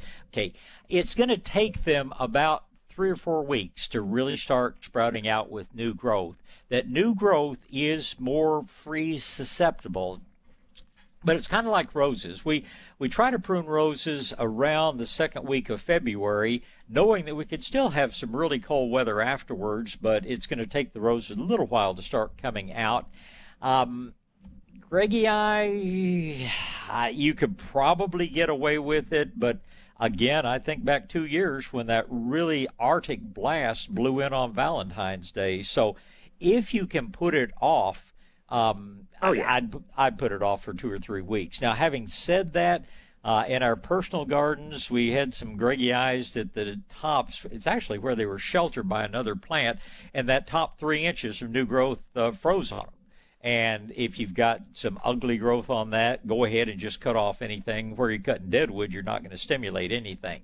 But if this is your annual, fairly severe pruning, I'd I'd I'd find some something else to prune for two or three weeks, and and then do your perennial salvias. Now the ones okay, that that froze sounds back, good. Yeah, it's mostly just the top six or eight inches that kind of got Yeah. frosty in that last uh, Yeah, hill country. well, but I, take- I, there's no problem waiting.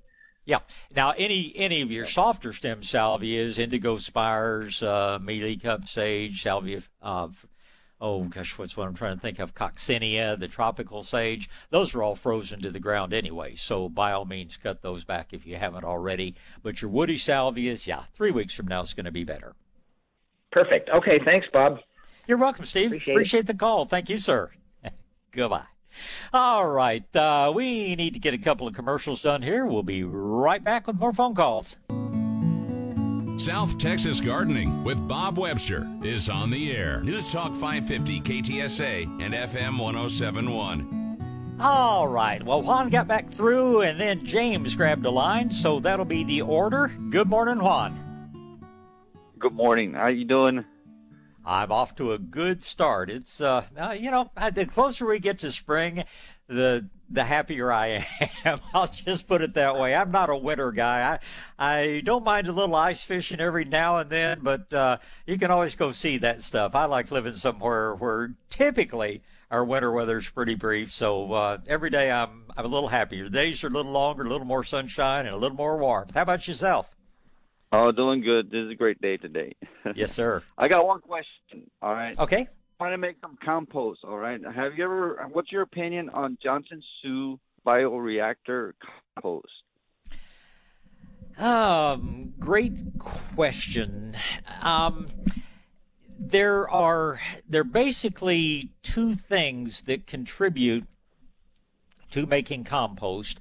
Uh, one is uh, bacterial action, and the other is fungal action. And the way that you get the maximum growth is through what we call static pile composting, which means that you're not out there turning it again and again and again. I'm not into these little, you know, barrel composters and things like that. There are some different composting systems that tend to speed up the process a little bit and you still get that good combination of uh, you know uh, bacterial and fungal growth. But it, it really it, it just depends on how much room you have and how much you want to invest in it. I mean, compost happens. Compost is a natural uh, process, and you can buy good compost. So. I'm not really, in most cases, uh, I, I'm not into you know, these so-called different systems. Now, if you're in an apartment, a townhome, somewhere that you have no place to have a compost pile, it's about the only thing you can do. But I, I guess what I'm trying to say is you're not going to make better compost with something like that. It just may be in certain situations it makes it, you know, possible for you to produce more compost. But um, uh, compost, uh, I mean, I guess there is some is better than others, but if you've got any system that allows both good bacterial and fungal action, you're going to get good compost out of the deal. Okay. Okay. Well, that's it. That that answered my question. Well, thank you very much. Well, you're certainly welcome. And and tell me the name of that once again. I don't think it's a system I'm familiar with. The Johnson something. Johnson Su bioreactor. All right. Johnson it. It, yes. What what is its claim to fame? What do they tell you about well, it? That supposedly it, it's mostly for industrial for farming. All right, and it's just a big. uh It's produced by a big tote. You know what I'm saying? And it uh-huh. it's just just piles everything in there and just like let it do by itself. All right, uh-huh. and a year, and then it put uh, uh worms in there, and just by itself it you know, it takes it's a long process. It takes a whole year.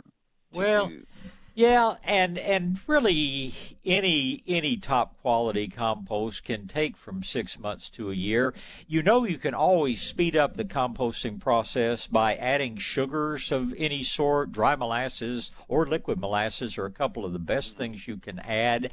I don't know, your really good big compost makers don't let anything sit still for a year they turn it about every three months, which does is not really damaging to the uh, uh, you know to the fungal component. So.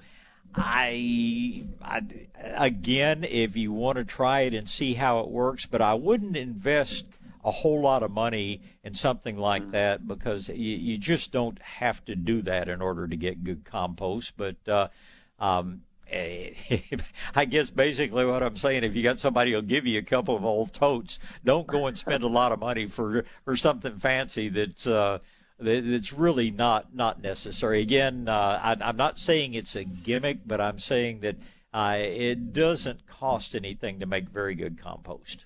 Yeah. Okay. All right. That So if good. you if you do try it, I hope you get back to me and let me know how it does for you. Sure. I will. I will. All right. You know, well, Appreciate the call, much. Juan.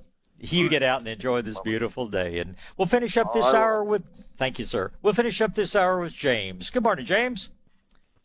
Morning, Bob. How's everything going? Well, everything is just rocking along. It's uh, uh, it's going to be a good weekend. We're getting, like I said, every day we're getting closer to that spring planting season. So uh, I know that keeps you busy and makes you happy. Yeah, all the lights are on and the heat mats are cooking and the seed trays are working and we're we're really having fun. Uh, hey, Bob, I heard you guys talking about uh, blackberries uh-huh. plants. Right. Uh, we grow trees here at the farm in a uh, a real nice uh, root maker, root trapper uh, uh-huh. bag. Right. Uh, they, they go up to, you know, fifty gallons. They're, they're monst- They build some monsters. Sure. But uh, Professor Whitcomb uh, and and myself recommend that if you want to contain a, an aggressive plant like a blackberry, uh, get yourself a root maker, root trapper bag. Uh, they're about 13 inches tall, and you can get yeah. different sizes. Dig your hole and and put that in there. They've got a mesh bottom in them, so the water flows through them. Uh huh. And then and then plant your invasive plant uh, in that bag in the ground, and uh, no harm, no foul. Well, and and that's a that's a good idea. I personally, you know, I can always use a few more little blackberry plants. So, um, and I bet I bet you would do the same thing when those little sprouts start coming up, 12, 18 inches away. You dig them up and put in a pot and uh, take it out and sell it to somebody that's looking for a good blackberry. So, yeah, if uh, the root maker bags, so to speak, on something like that are ideal. I um, there, there's some plants that work really well with, and others that I, I am not as fond of. But uh, it would certainly be a great way to contain a blackberry if you if you are concerned about it. I think the main thing about blackberries is just choosing a good variety. Uh, um, and unfortunately, it's kind of like roses. I growing up in my grandfather's flower shop, it seemed like the thorner, the thornier the roses were, the prettier the flowers were, and sometimes it seems like the thornier the blackberries are, the better the the fruit is. But uh, I know we all, you know, got all excited about a couple of varieties that came out that were going to be such heavy producers and not so many thorns. And it turned out we were too warm to grow them, but. Uh, um, there, there's some really good blackberries out there, and uh, they're certainly an easy plant to grow in this area. Oh yeah, uh, you mentioned earlier that compost happens. Well, blackberries happen too, man, and they grow and grow. So, well, you know, I think uh, my my experience, people that have trouble with their blackberries don't water enough in the winter, and I don't know that we've ever talked that much about it. Uh, uh, but it's a lot of people with perennial things think they go dormant in the winter, and in our area man, we are dry this year. Anybody that's not watering their blackberries, anybody that's not watering their fruit trees, uh, you're not going to have a very productive spring. But yeah, like like you say, blackberries are one of the easiest things to grow if you get a good variety. But uh, um, I I think twice a week is not too often to water those, even even in the cooler months. In in nature, uh, do they grow uh, underneath? Uh, a canopy of trees where they're mulched really heavy with well, leaves? The, yeah, for the most part, I think probably so. I think all the pretty much all the blackberries you're going to find are, you know, not native varieties. They're ones that have been hybridized and improved. Um, but uh, I, I know dewberries that are their first cousins. Uh, they'll grow almost anywhere. I, I see them along the Guadalupe under fairly heavy tree cover but I picked them with my grandfather on uh, open fence rows out in the full blazing sun. But uh, they they do love that good organic mulch around them. That's for sure. Yeah. So you're recommending a mulch? Yeah, absolutely. Absolutely. Okay. Well, I I gotta let you get uh, uh, back to your other callers, and I gotta go cut some cilantro, man. you do it and you have fun at it, James. Always good to hear your voice. And uh, what I'm going to do is uh, just tell everybody we're only about 10 seconds away from the next segment, which is going to be uh, Howard Garrett Right now it's news time, and then uh, the Dirt Doctor here on KTSA San Antonio. South Texas Gardening with Bob Webster is on the air. Talk to Bob now. 210 599 5555. All right, back to gardening, but don't dial right now. Uh, we'll open up the phone lines again toward the end of our visit with Howard Garrett save the last few minutes of the show for more questions. But uh, as you know, if you've been listening very long, we saved this portion of the show to visit with one of the greatest gardeners out there that I know of, and that is Mr. Howard Garrett. Good morning, Mr. Dirt Doctor. Good morning to you and everybody else. How's all the gardeners out there? well, every day closer to spring, I think all the gardeners around here just get happier and happier. We we browsed our way through nine million square feet of showrooms over in Atlanta, and uh, then took a couple of days to to put our feet up. But uh, really glad to be back to gardening. That's for sure. Did you run into some fun stuff uh, on the trip? It's uh, yes, we did. Not anything earth-shaking. Uh, this is more gift merchandise than you know, really a trade show or anything like that. We found some. We found found some things that are beautiful to look at, make pretty sounds. We found some great fountains and uh, you know all that sort of uh, all that sort of thing. But uh, it's you know it, it was interesting to see. I did not realize that the Atlanta area apparently had the same kind of severe cold we had because a lot of things that uh, normally look pretty good over there this time of year were were brown and crisp. Even some of the hollies that I thought were more hardy. Nobody could really tell me how cold it got, but uh, they apparently had some winter just like we did. Well, Atlanta's an uh, interesting place. It's where Judy and I got engaged in underground oh, really? Atlanta. Yeah.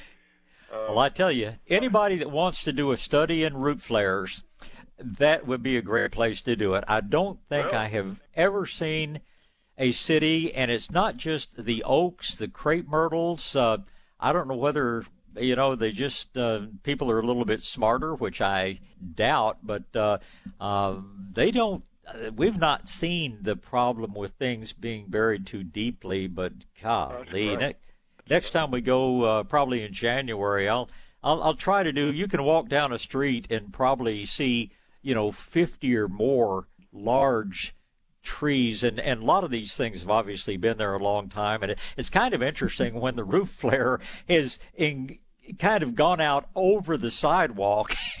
and it, I guess it'd be really interesting to do a cross section, but uh, um, anyway, just beautiful, beautiful flares all over the cities wherever wherever we, we saw that. Yeah.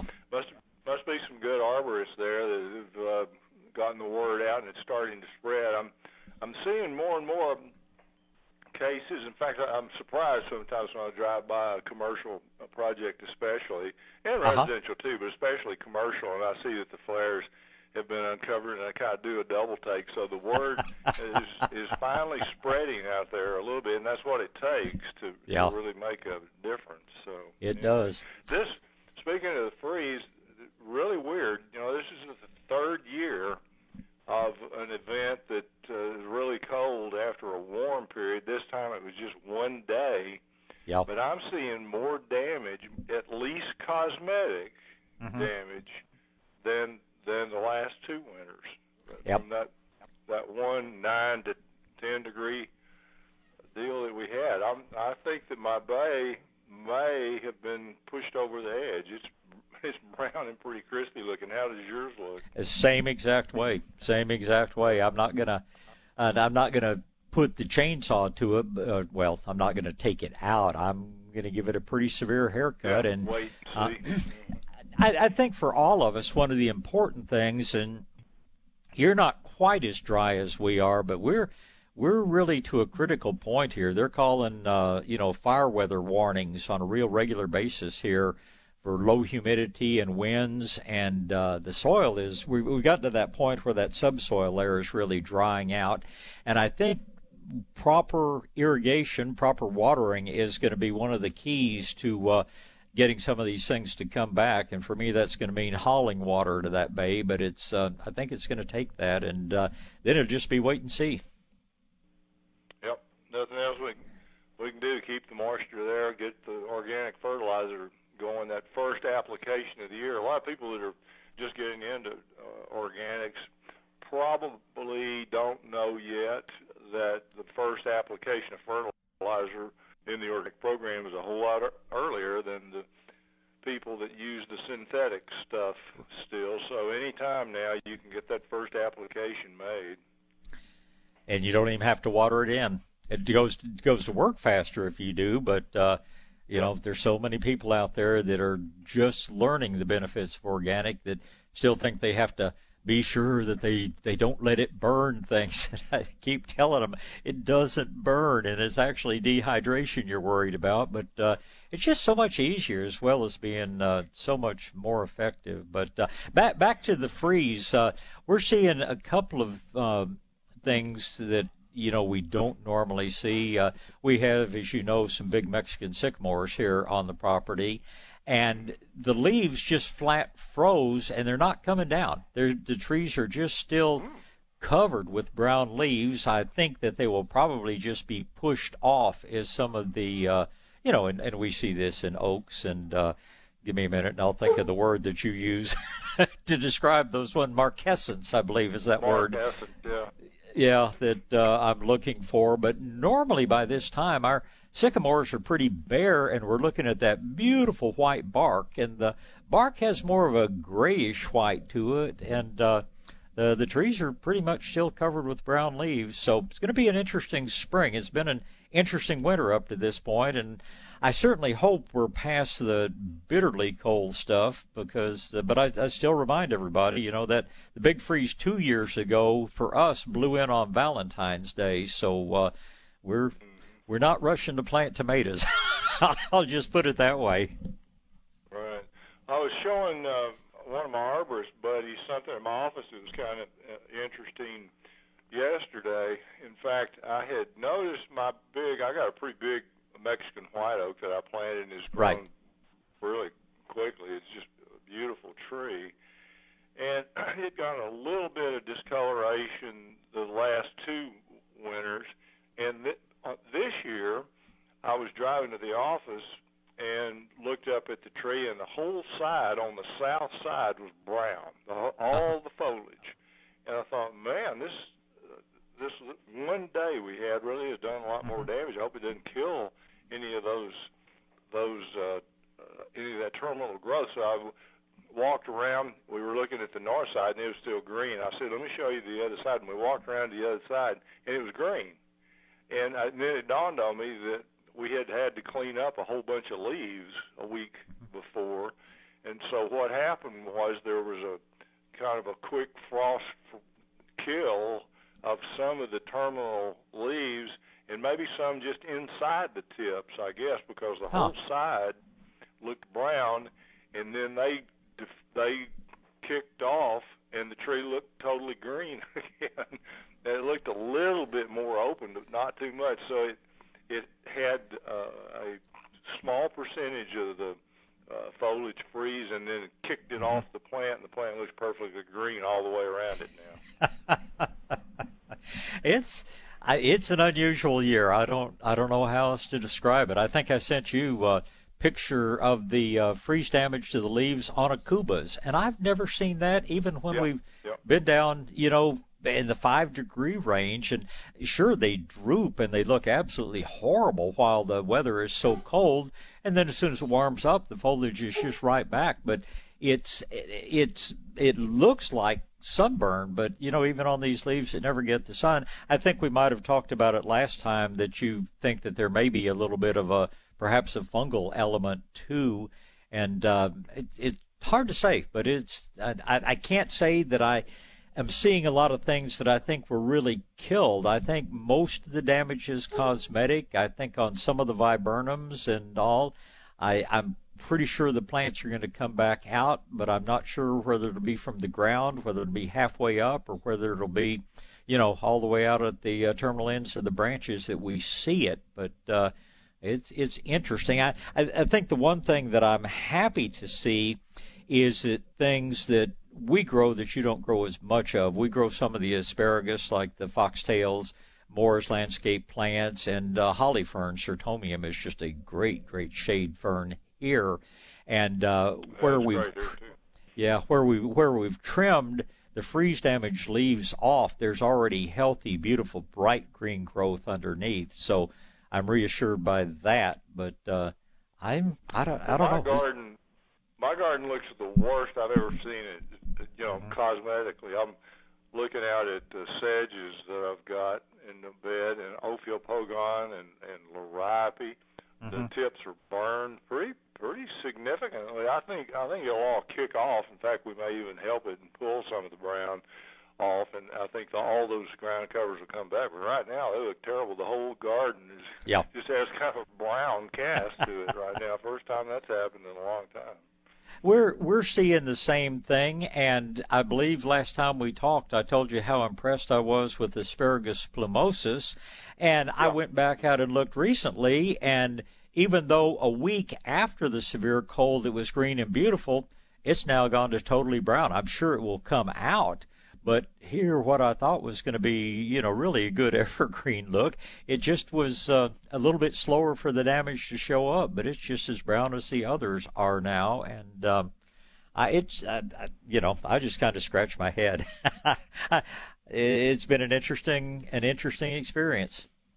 Well, I tell you another thing for people to kind of keep an eye on. I've got uh, uh, a rusty blackhaw viburnum. In fact, I've got one in the front. I've got one in the back. I just have two, Uh huh. and they're both doing the same thing. I, I, I think I told you that they didn't flower this past spring, Right, and then they right. didn't have red fall color. They just fro- the foliage froze and turned brown.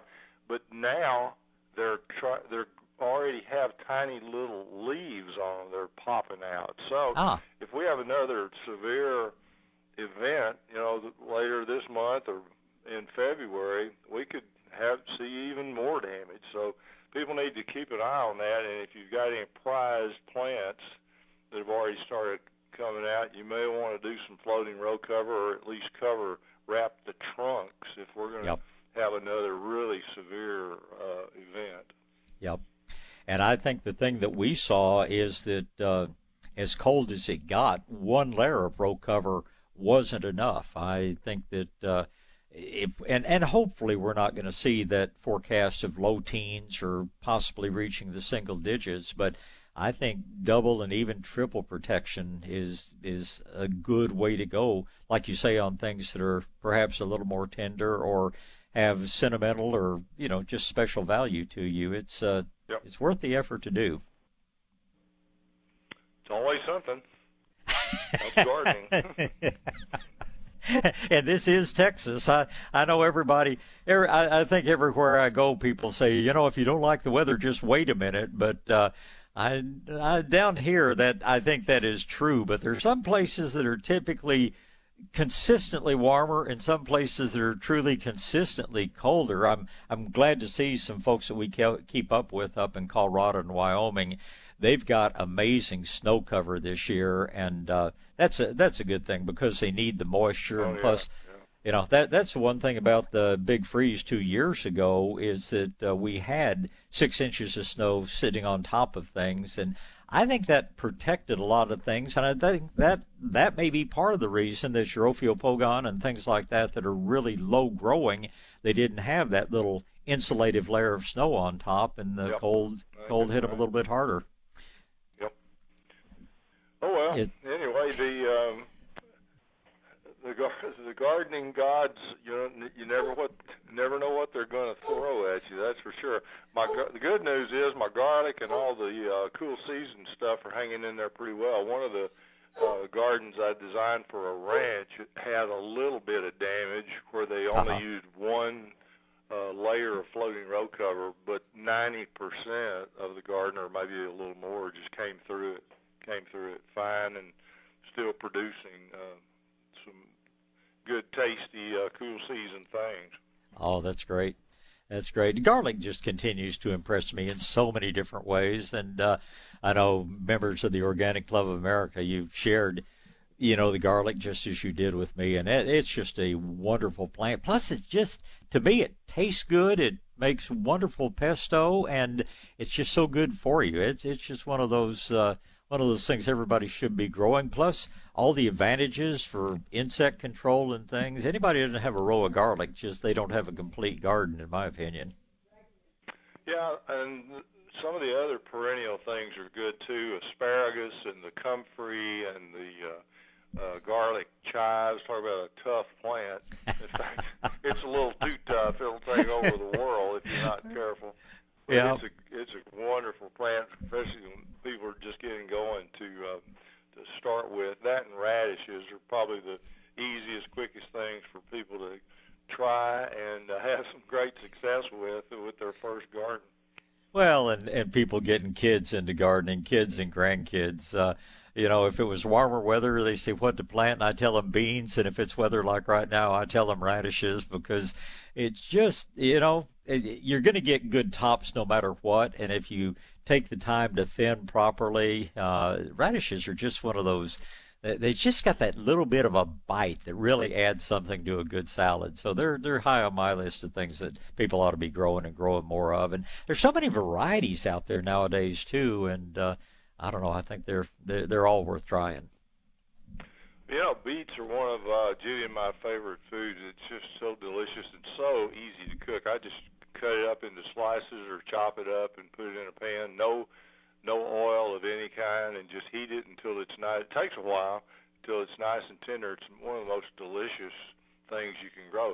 But it's not one of the easiest plants to grow uh, from seed. I've had I don't know if if I uh, am missing some little key point on it or not, but most things I grow from seed, like Swiss chard and you know various other things, all the radishes, of course, and all that stuff, just pop up like crazy.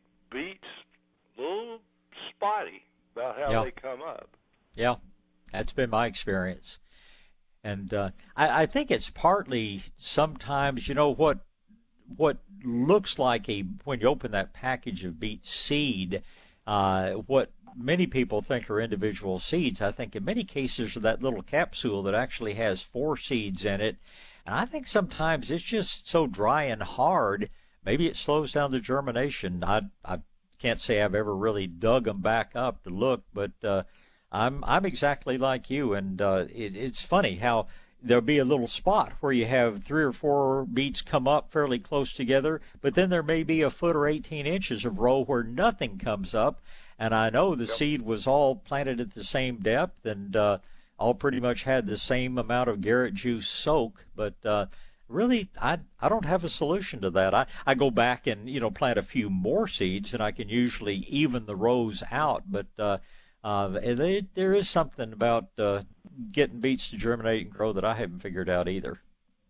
Well, one thing that we might do is I've, I've thought about this and haven't done it yet. We might soak them in the Garrett juice a little bit longer. You know, those kind of rough-looking seeds that are pretty big, actually. Yeah. Uh, uh, maybe would do better if they had a little bit more of the uh, of the soaking before they're planted. I, I think I'll try that.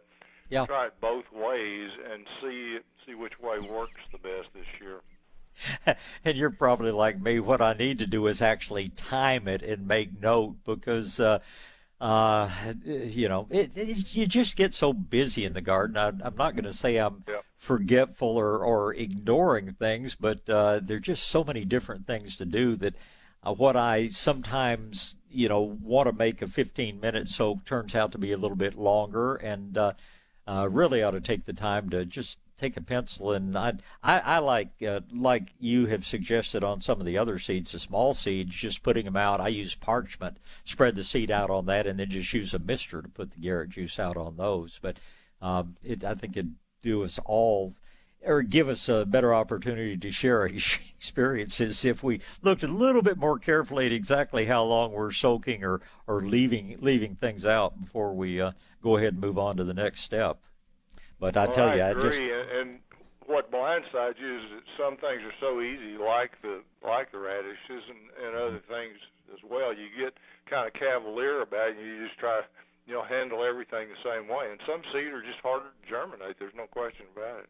Yeah, and I think soil temperature can make a difference on something like spinach. If the soil's not chilled, it's not going to grow. But uh, Oh, that's that's why you need a good book like uh, a certain book that uh, Howard Garrett and Malcolm Beck put together on Texas vegetable gardening has a lot of good advice in there, and that along with the Texas Bug Book are the two things that I tell people that those two books have to be on your shelf if you really want to want to have a reference to go to to figure out how to do most of these things.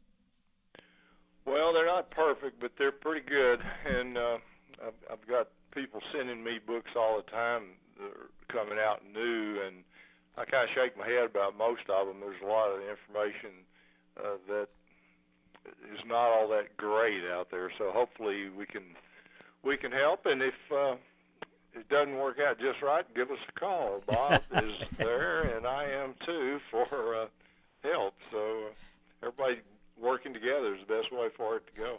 I tell you one one other thing that I'll bring up before uh, we we go to our other morning chores, but I and it is going to be hard for people who rely on you know an automatic irrigation system, but I I think that considering the way the plants have been affected, we're going to have to be a little bit more selective than usual about how we water things because as I was mentioning, at least down here woody shrubs, trees, things like that, I think uh, that need that thorough, thorough, deep soak at this point. But you were mentioning the Ophiopogons and some of those things that don't normally freeze.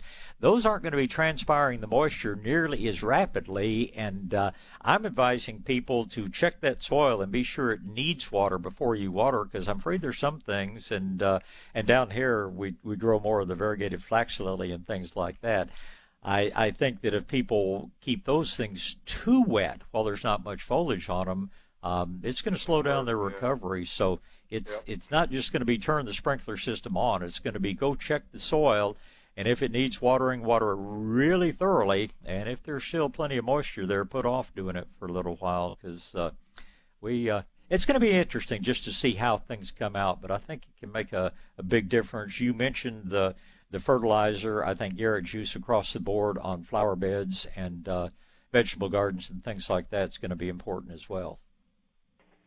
Well, we probably don't have time to go into it today, but we might make a note next week. I'm um, experimenting with some different techniques on handling the excavation that has to be done around trees that are way too deep in the ground. You know, when you end up with a great big dish or a hole in the ground, right. That's always been a sticking point because of its cosmetics, and uh-huh. I'm, I'm playing with some new ideas that um, next week we'll uh, give you a little, and maybe can even maybe even have some photographs on uh, how it works. Might be a way to save that problem.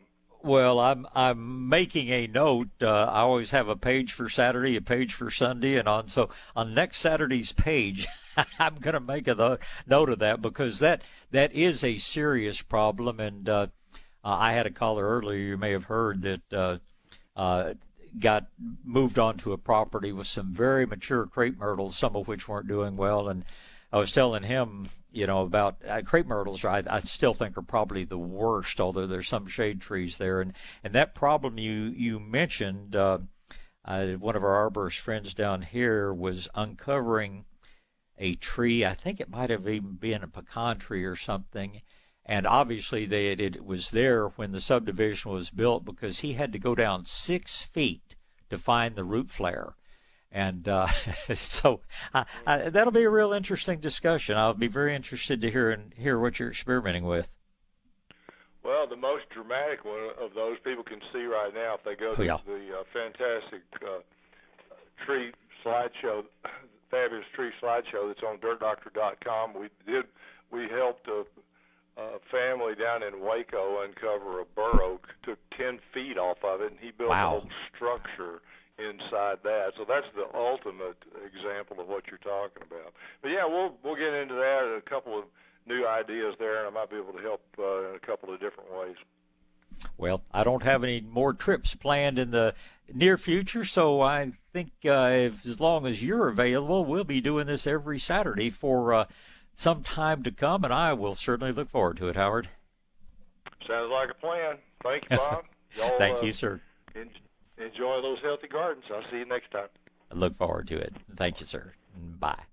All right. Well, we need to get a break in here. I'm pretty sure Greg has the phone lines open. We've got uh, a little less than 30 minutes still to go before you get to hear Martin Bomba and everything you need to know about home improvement. So, uh, you know that number, 210 599 5555, and we'll be right back with some phone calls. South Texas Gardening with Bob Webster. News Talk 550 KTSA and FM 1071. All right, back to gardening, and uh, gosh, lots of folks still interested in talking about different issues. So looks like it's going to be Tana and Lenny and Stephen and Robin. We've only got one more break to take before the show's over, so I think we'll have time for everybody. And we start with Tana. Good morning, Tana. Hey, good morning, sir. Certainly nice to hear your voice. It's been a little while. Well, I tune into your programs even though I don't call in. And each time I manage to get through, it's sort of like I think, I got you. Uh, very good. Well, it's good to hear from you. How can we help today? Okay. When I was a child, my parents had a victory garden. Mm-hmm. But the pity of it is, my mother never taught me anything about gardening. So what I've learned, it's been by trial and error. and well, they not- didn't admit it, but I think a lot of theirs was trial and error too. But uh, uh, I know the feeling. How, how, how can I help you uh, avoid uh, more errors, shall we say? okay, the first thing is when you open a seed catalog, what the heck variety you choose? Boy, Okay. that's yeah. It's it it bears you know researching a bit when you're talking about you know do I grow a tomato or do I grow an artichoke, but with varieties, golly, I. I look at the things that I look at, you know, are first of all how long it takes to produce because there are uh, a lot of different things that, um, you know, it, one variety will produce in 50 days and the other one takes 110 days. So that has some influence. I tend to grow more heirloom things um, simply because I I think they have a little bit better flavor, and I have friends that tell me they tend to have better nutrition. So, uh, and and I, of course, I always avoid genetically modified seeds. Um, I do have some favorite seed companies. Uh, Baker Creek Seed is good. Um, Johnny's has some good varieties, although you have to be sure you're not getting any of the modified ones. Um, you know, just south of town, we uh, uh, we have a, a great seed company that you know puts out fairly small packages of seed, and uh, the the good thing there is it lets you try different varieties. But Dana, if I had to say the one most important thing, I think is keep records because that way you'll know what does best for you and what you like best. Uh, Howard was talking about radishes, and um, uh, again, there are so many different varieties out there, and some of them I like, some of them I don't. So it's important to keep up with what you're planting, and you know, and, and just grow what works best for you. So uh, it, it's it's tough to say, but um, again, just me personally, I, I like the heirloom varieties, and I have found some favorites over the years, but I always still plant something new because with almost anything out there, what did well last year might not do as well this year. So I I don't know any surefire things that you know are going to guarantee it's going to be easy to grow and that you're going to like it. But I, those are just you know just a few of the things that uh, that I look at when I try to choose varieties. Okay, well, I have no difficulties whatsoever with tomatoes. Uh huh.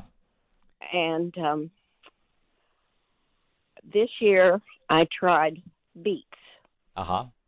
and I'm sure I planted them too close together and did not thin them properly because I have had wonderful messes of greens, but no beet itself. And I planted the Detroit, uh, the old Detroit beets. Detroit dark red. Yep. Yep, Detroit dark red. and I've already discovered that if I want to plant any kind of carrot, I'm going to have to get a seed tape because Well- I just can't. You know, Yeah, can't thin them out enough. And and on carrots, uh, again, here I think you'll always do better with the shorter varieties, the Danvers Yeah. half longs, the Nantes, and uh, those big old things that are two feet long. You see in some different places, you're simply not going to do well with here. But I, I wish I could tell you on beets. Uh, beets, I love beets and have friends that love beets, and they just I get very irregular germination, and like you say, some years um, they just don't develop a real big root. Now there are varieties of beets that are grown more for their foliage, but some of the old-fashioned ones, like the Detroit Dark Red, um, has been sort of an old standard. But some years it just doesn't produce as well, and I've just pretty much concluded that it's got to be the weather because in exactly the same spot where I had good success one year, the next year is kind of uh, uh, kind of disappointing. So it's uh, just just plant several different varieties and and yeah, do do the best you can. I wish I could I ge- could give you a better answer than that, but uh, and talk to other people. You know, uh, David's garden seed that I was mentioning. Uh, that's just south of town, and David has like a thousand different varieties of garden seed. And uh, you can call him and ask him what his suggestions are. Farmer James that calls in periodically. Uh, we'll ask him to maybe discuss next week or something like that uh, which beets he's had. I'll make a note on my on my little pad I keep here in front of me to ask him next time he calls if he has a favorite beet variety. But uh, beyond that, that's there. There just no guarantees. There are some things, uh, even tomatoes this year. My Sun Gold, which typically is just you know bulletproof, it produced relatively poorly this time around. So every year's different. Well, I appreciate that. Yeah, I've already, yeah, after uh, two seasons, I've figured out pay attention to how long the germ the, it takes to produce, and if it's not something that will grow in our climate Yep. or in our heat, it's mainly is what I'm talking about. Then Well. just so I'm beginning to learn. as as we all are. But it sure is good to hear from you. I'm glad you're doing well, and uh, I'll look forward to our next visit. You uh, you have a, a good day gardening, and uh, Greg, let's go ahead and get Lenny in here before our break. Good morning, Lenny. Morning, Bob. Good morning. I have uh, a question on cactus. Okay. When you cut cactus ground level, what's a good thing to put in there in that in that stock to kill that root? Well, that's a great question. And the truth is, on cacti, um, they don't come back from the roots. They only come back from little pieces of stem. So the most important thing with the cactus is to be sure that you've scraped it just below ground level. Now, sometimes you have to cut the top back and then go back with your grubbing hoe and, you know, just gouge half an inch down into the soil. Um, the thing that you can do that will keep the pads from resprouting is spray them down with molasses or dust them real heavily with dried molasses. The molasses will will make them rot so fast they don't have time to sprout back up. But uh, most important thing in getting rid of them is just you know cut just below ground level because they don't come back from the roots. They come back only from little pieces of stem or leaves. Okay, what kind of molasses would I would I be putting on them? Cheap, whatever you can no, find. no, no. I mean, it's, it's not like your syrup molasses, right? Like for pancakes. It, it well, it's basically the same thing, but just we agricultural molasses. It's the sugar in the molasses that helps. It's not anything real special. Molasses does have some things in it that really help the soil, but it's the sugar in there is what uh, you know rots the cactus before it has the time to sprout. So just agricultural molasses. Medina package is a good one.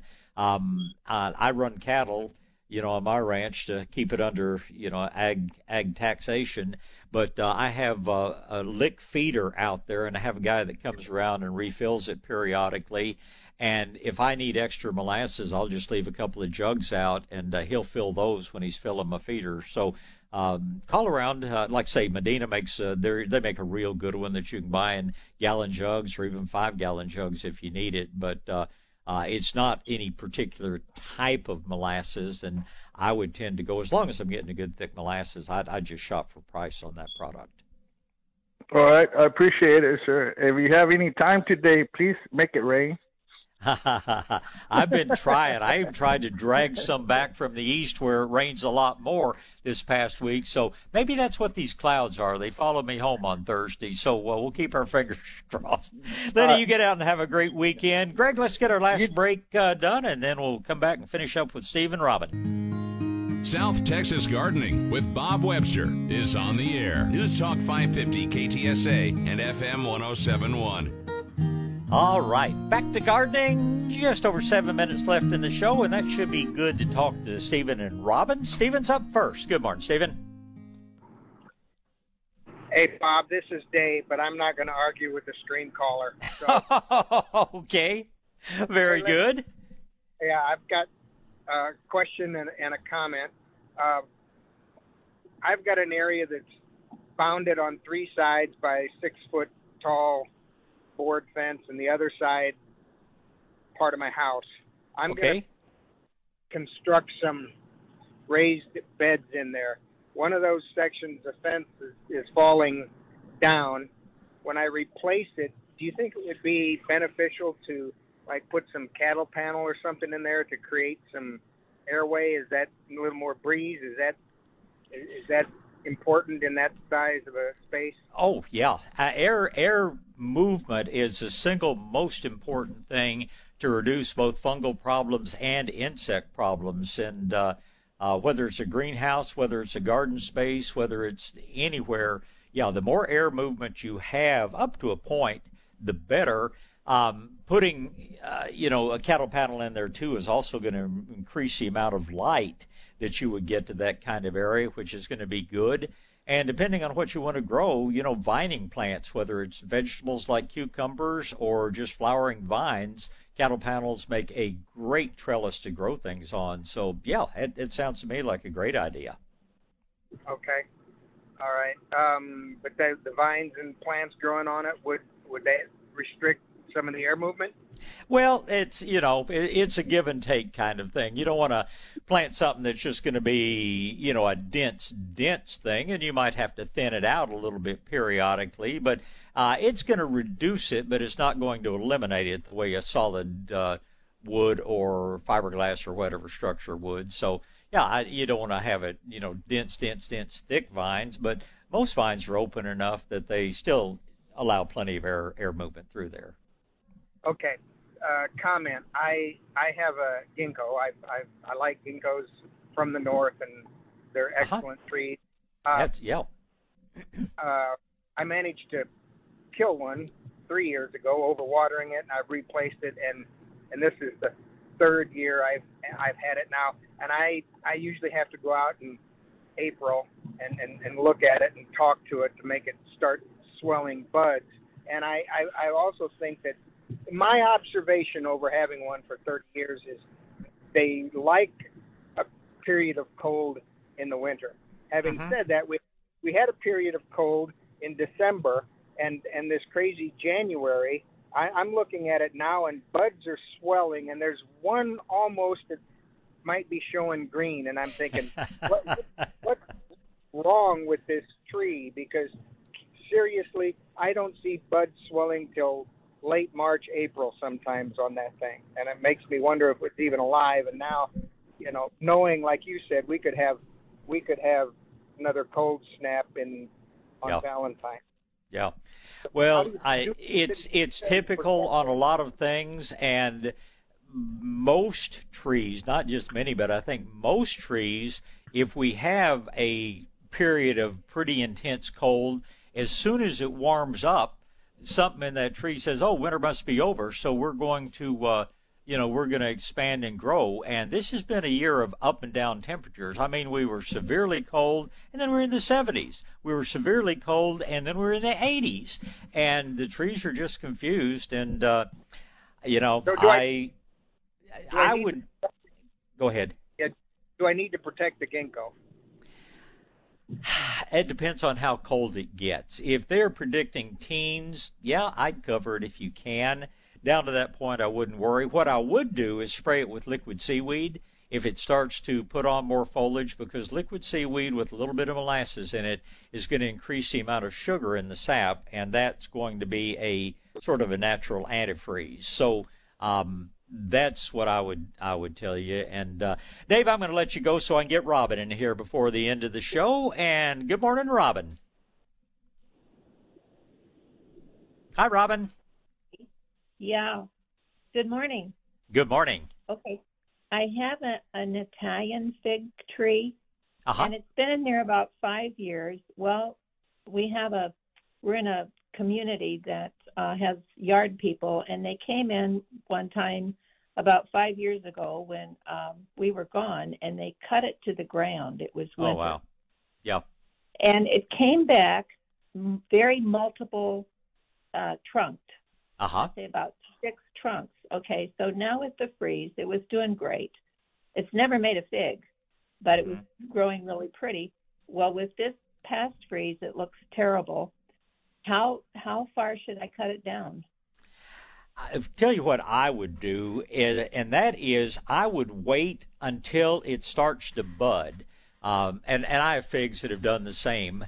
Um, but the figs typically freeze back when we get a really cold winter, but it's almost impossible to tell exactly how much of them froze because sometimes they'll come out, you know, a third of the way up the individual branches. Sometimes it'll be halfway up. Sometimes it'll be all the way from the tip of the branch. And every now and then it doesn't, it, you know, it comes out right at ground level.